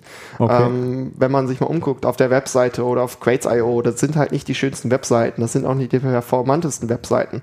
Aber das sind halt auch Dinge, die jetzt die Low-Level-Hardcore-Coder gar nicht hinkriegen, weil die das nie gemacht haben. Und da ja. war jetzt ein bisschen, äh, ist mal sich umgeguckt worden, was ist denn, wenn wir mal zu Designern gehen? Was ist denn mal, wenn wir zu Webleuten gehen? Die haben doch einen Plan davon. Die können uns doch vielleicht helfen. Und okay. ähm, wir können natürlich nicht verlangen, dass sie das jetzt äh, machen äh, für uns ähm, das wollen wir auch nicht. Und deswegen ist es halt ein Programm, die kriegen einen Mentor an die Seite gestellt, der dann sich jede Woche mit denen für, für einen Skype-Call oder so trifft, um sie halt durchzuführen. Äh, es gibt noch so einen kleinen Anreiz, dass sie halt ein Konferenzticket auch gesponsert bekommen, wenn sie halt an diesem Projekt teilnehmen können. Okay. Und äh, da ist halt auch die Idee, dass man halt ganz unterschiedliches Publikum mal ranholt und eben halt nicht immer die gleichen Leute, äh, die sowieso schon kommen würden, äh, ja. ranholt. Ja, okay, das ist eigentlich ein perfekter Abschluss, weil die letzte Frage, was kann man denn, was könnte man machen, wenn man bei Rust einsteigen möchte, hast du ja schon hinreichend äh, erklärt. Ja, also äh, für, für alle Hörerinnen, die, ähm, die da irgendwie Lust drauf haben und die das irgendwie spannend finden, die Sprache an sich oder die Community, sind wahrscheinlich herzlich eingeladen, sich äh, da mal umzuschauen. Die sind herzlich eingeladen, sich umzuschauen. Ähm wenn ihr aus Köln kommt, dann natürlich gerne zum Rust Cologne Meetup kommen. Ach so, ja, genau, das gibt's ja auch. Ähm, ja, ja. Wenn man sonst lieber zu Konferenzen kommt, äh, im Ende September findet in Zürich das nächste Rust Fest statt. Okay. Ähm, sicherlich auch ein sehr spannender Teil der Rust Community. Äh, andere ähm, User Groups in, in deutschen Städten? Äh, ich glaube, in Deutschland haben wir tatsächlich ziemlich viele. Es gibt in Berlin, in Hamburg, in Dresden, ich glaube in München gab es zwischenzeitlich eine kleine. Ähm, in Dortmund gibt es inzwischen eine Learners Group bei Zalando. Ähm, also es, man muss einfach mal gucken. Wir haben auch die meisten User Groups tatsächlich auf der Webseite gelistet. Okay. Ähm, wenn man einfach mal Interesse hat, ein bisschen loszulegen, ähm, auch um andere Leute zu finden, immer gerne das Community Team äh, anschreiben. Die Mailadresse steht auf der Webseite. Ähm, oder im ISC-Channel vorbeigucken, äh, Rust Community ähm, auf dem Mozilla-Server. Da kann man uns immer gerne anschreiben. Wir sind eben dafür da, diese Leute auch zu verbinden und zu sagen, wo sie denn hingehen können oder Ideen zu geben, wie sie ihr Meetup starten können oder wie sie ihr Meetup äh, besser machen können oder Speaker finden können. Also da gibt's ganz viele Möglichkeiten, da eben loszulegen. Und cool. sonst grundsätzlich mit Rust halt einfach mal ins Forum gucken, in den ISC-Channel gucken und da mal mit Leuten reden und äh, gucken, ob das für einen was ist. Cool. Ja, super. Ja. Ja, dann äh, können wir hier die, äh, die, die Das gemeine Volk wieder reinlassen. genau. Ja, äh, Jan-Erik, vielen Dank. Äh, das hat, äh, war mir ein, ein Fest, äh, wie erwartet. Wir haben sogar über Monaden Wir gesprochen. haben sogar über Monaden gesprochen, genau. Ja, es hab ich war super interessant. äh, vielen Dank ja, dafür. genau. Ich danke auch. Tschüss. Tschüss. Tschö.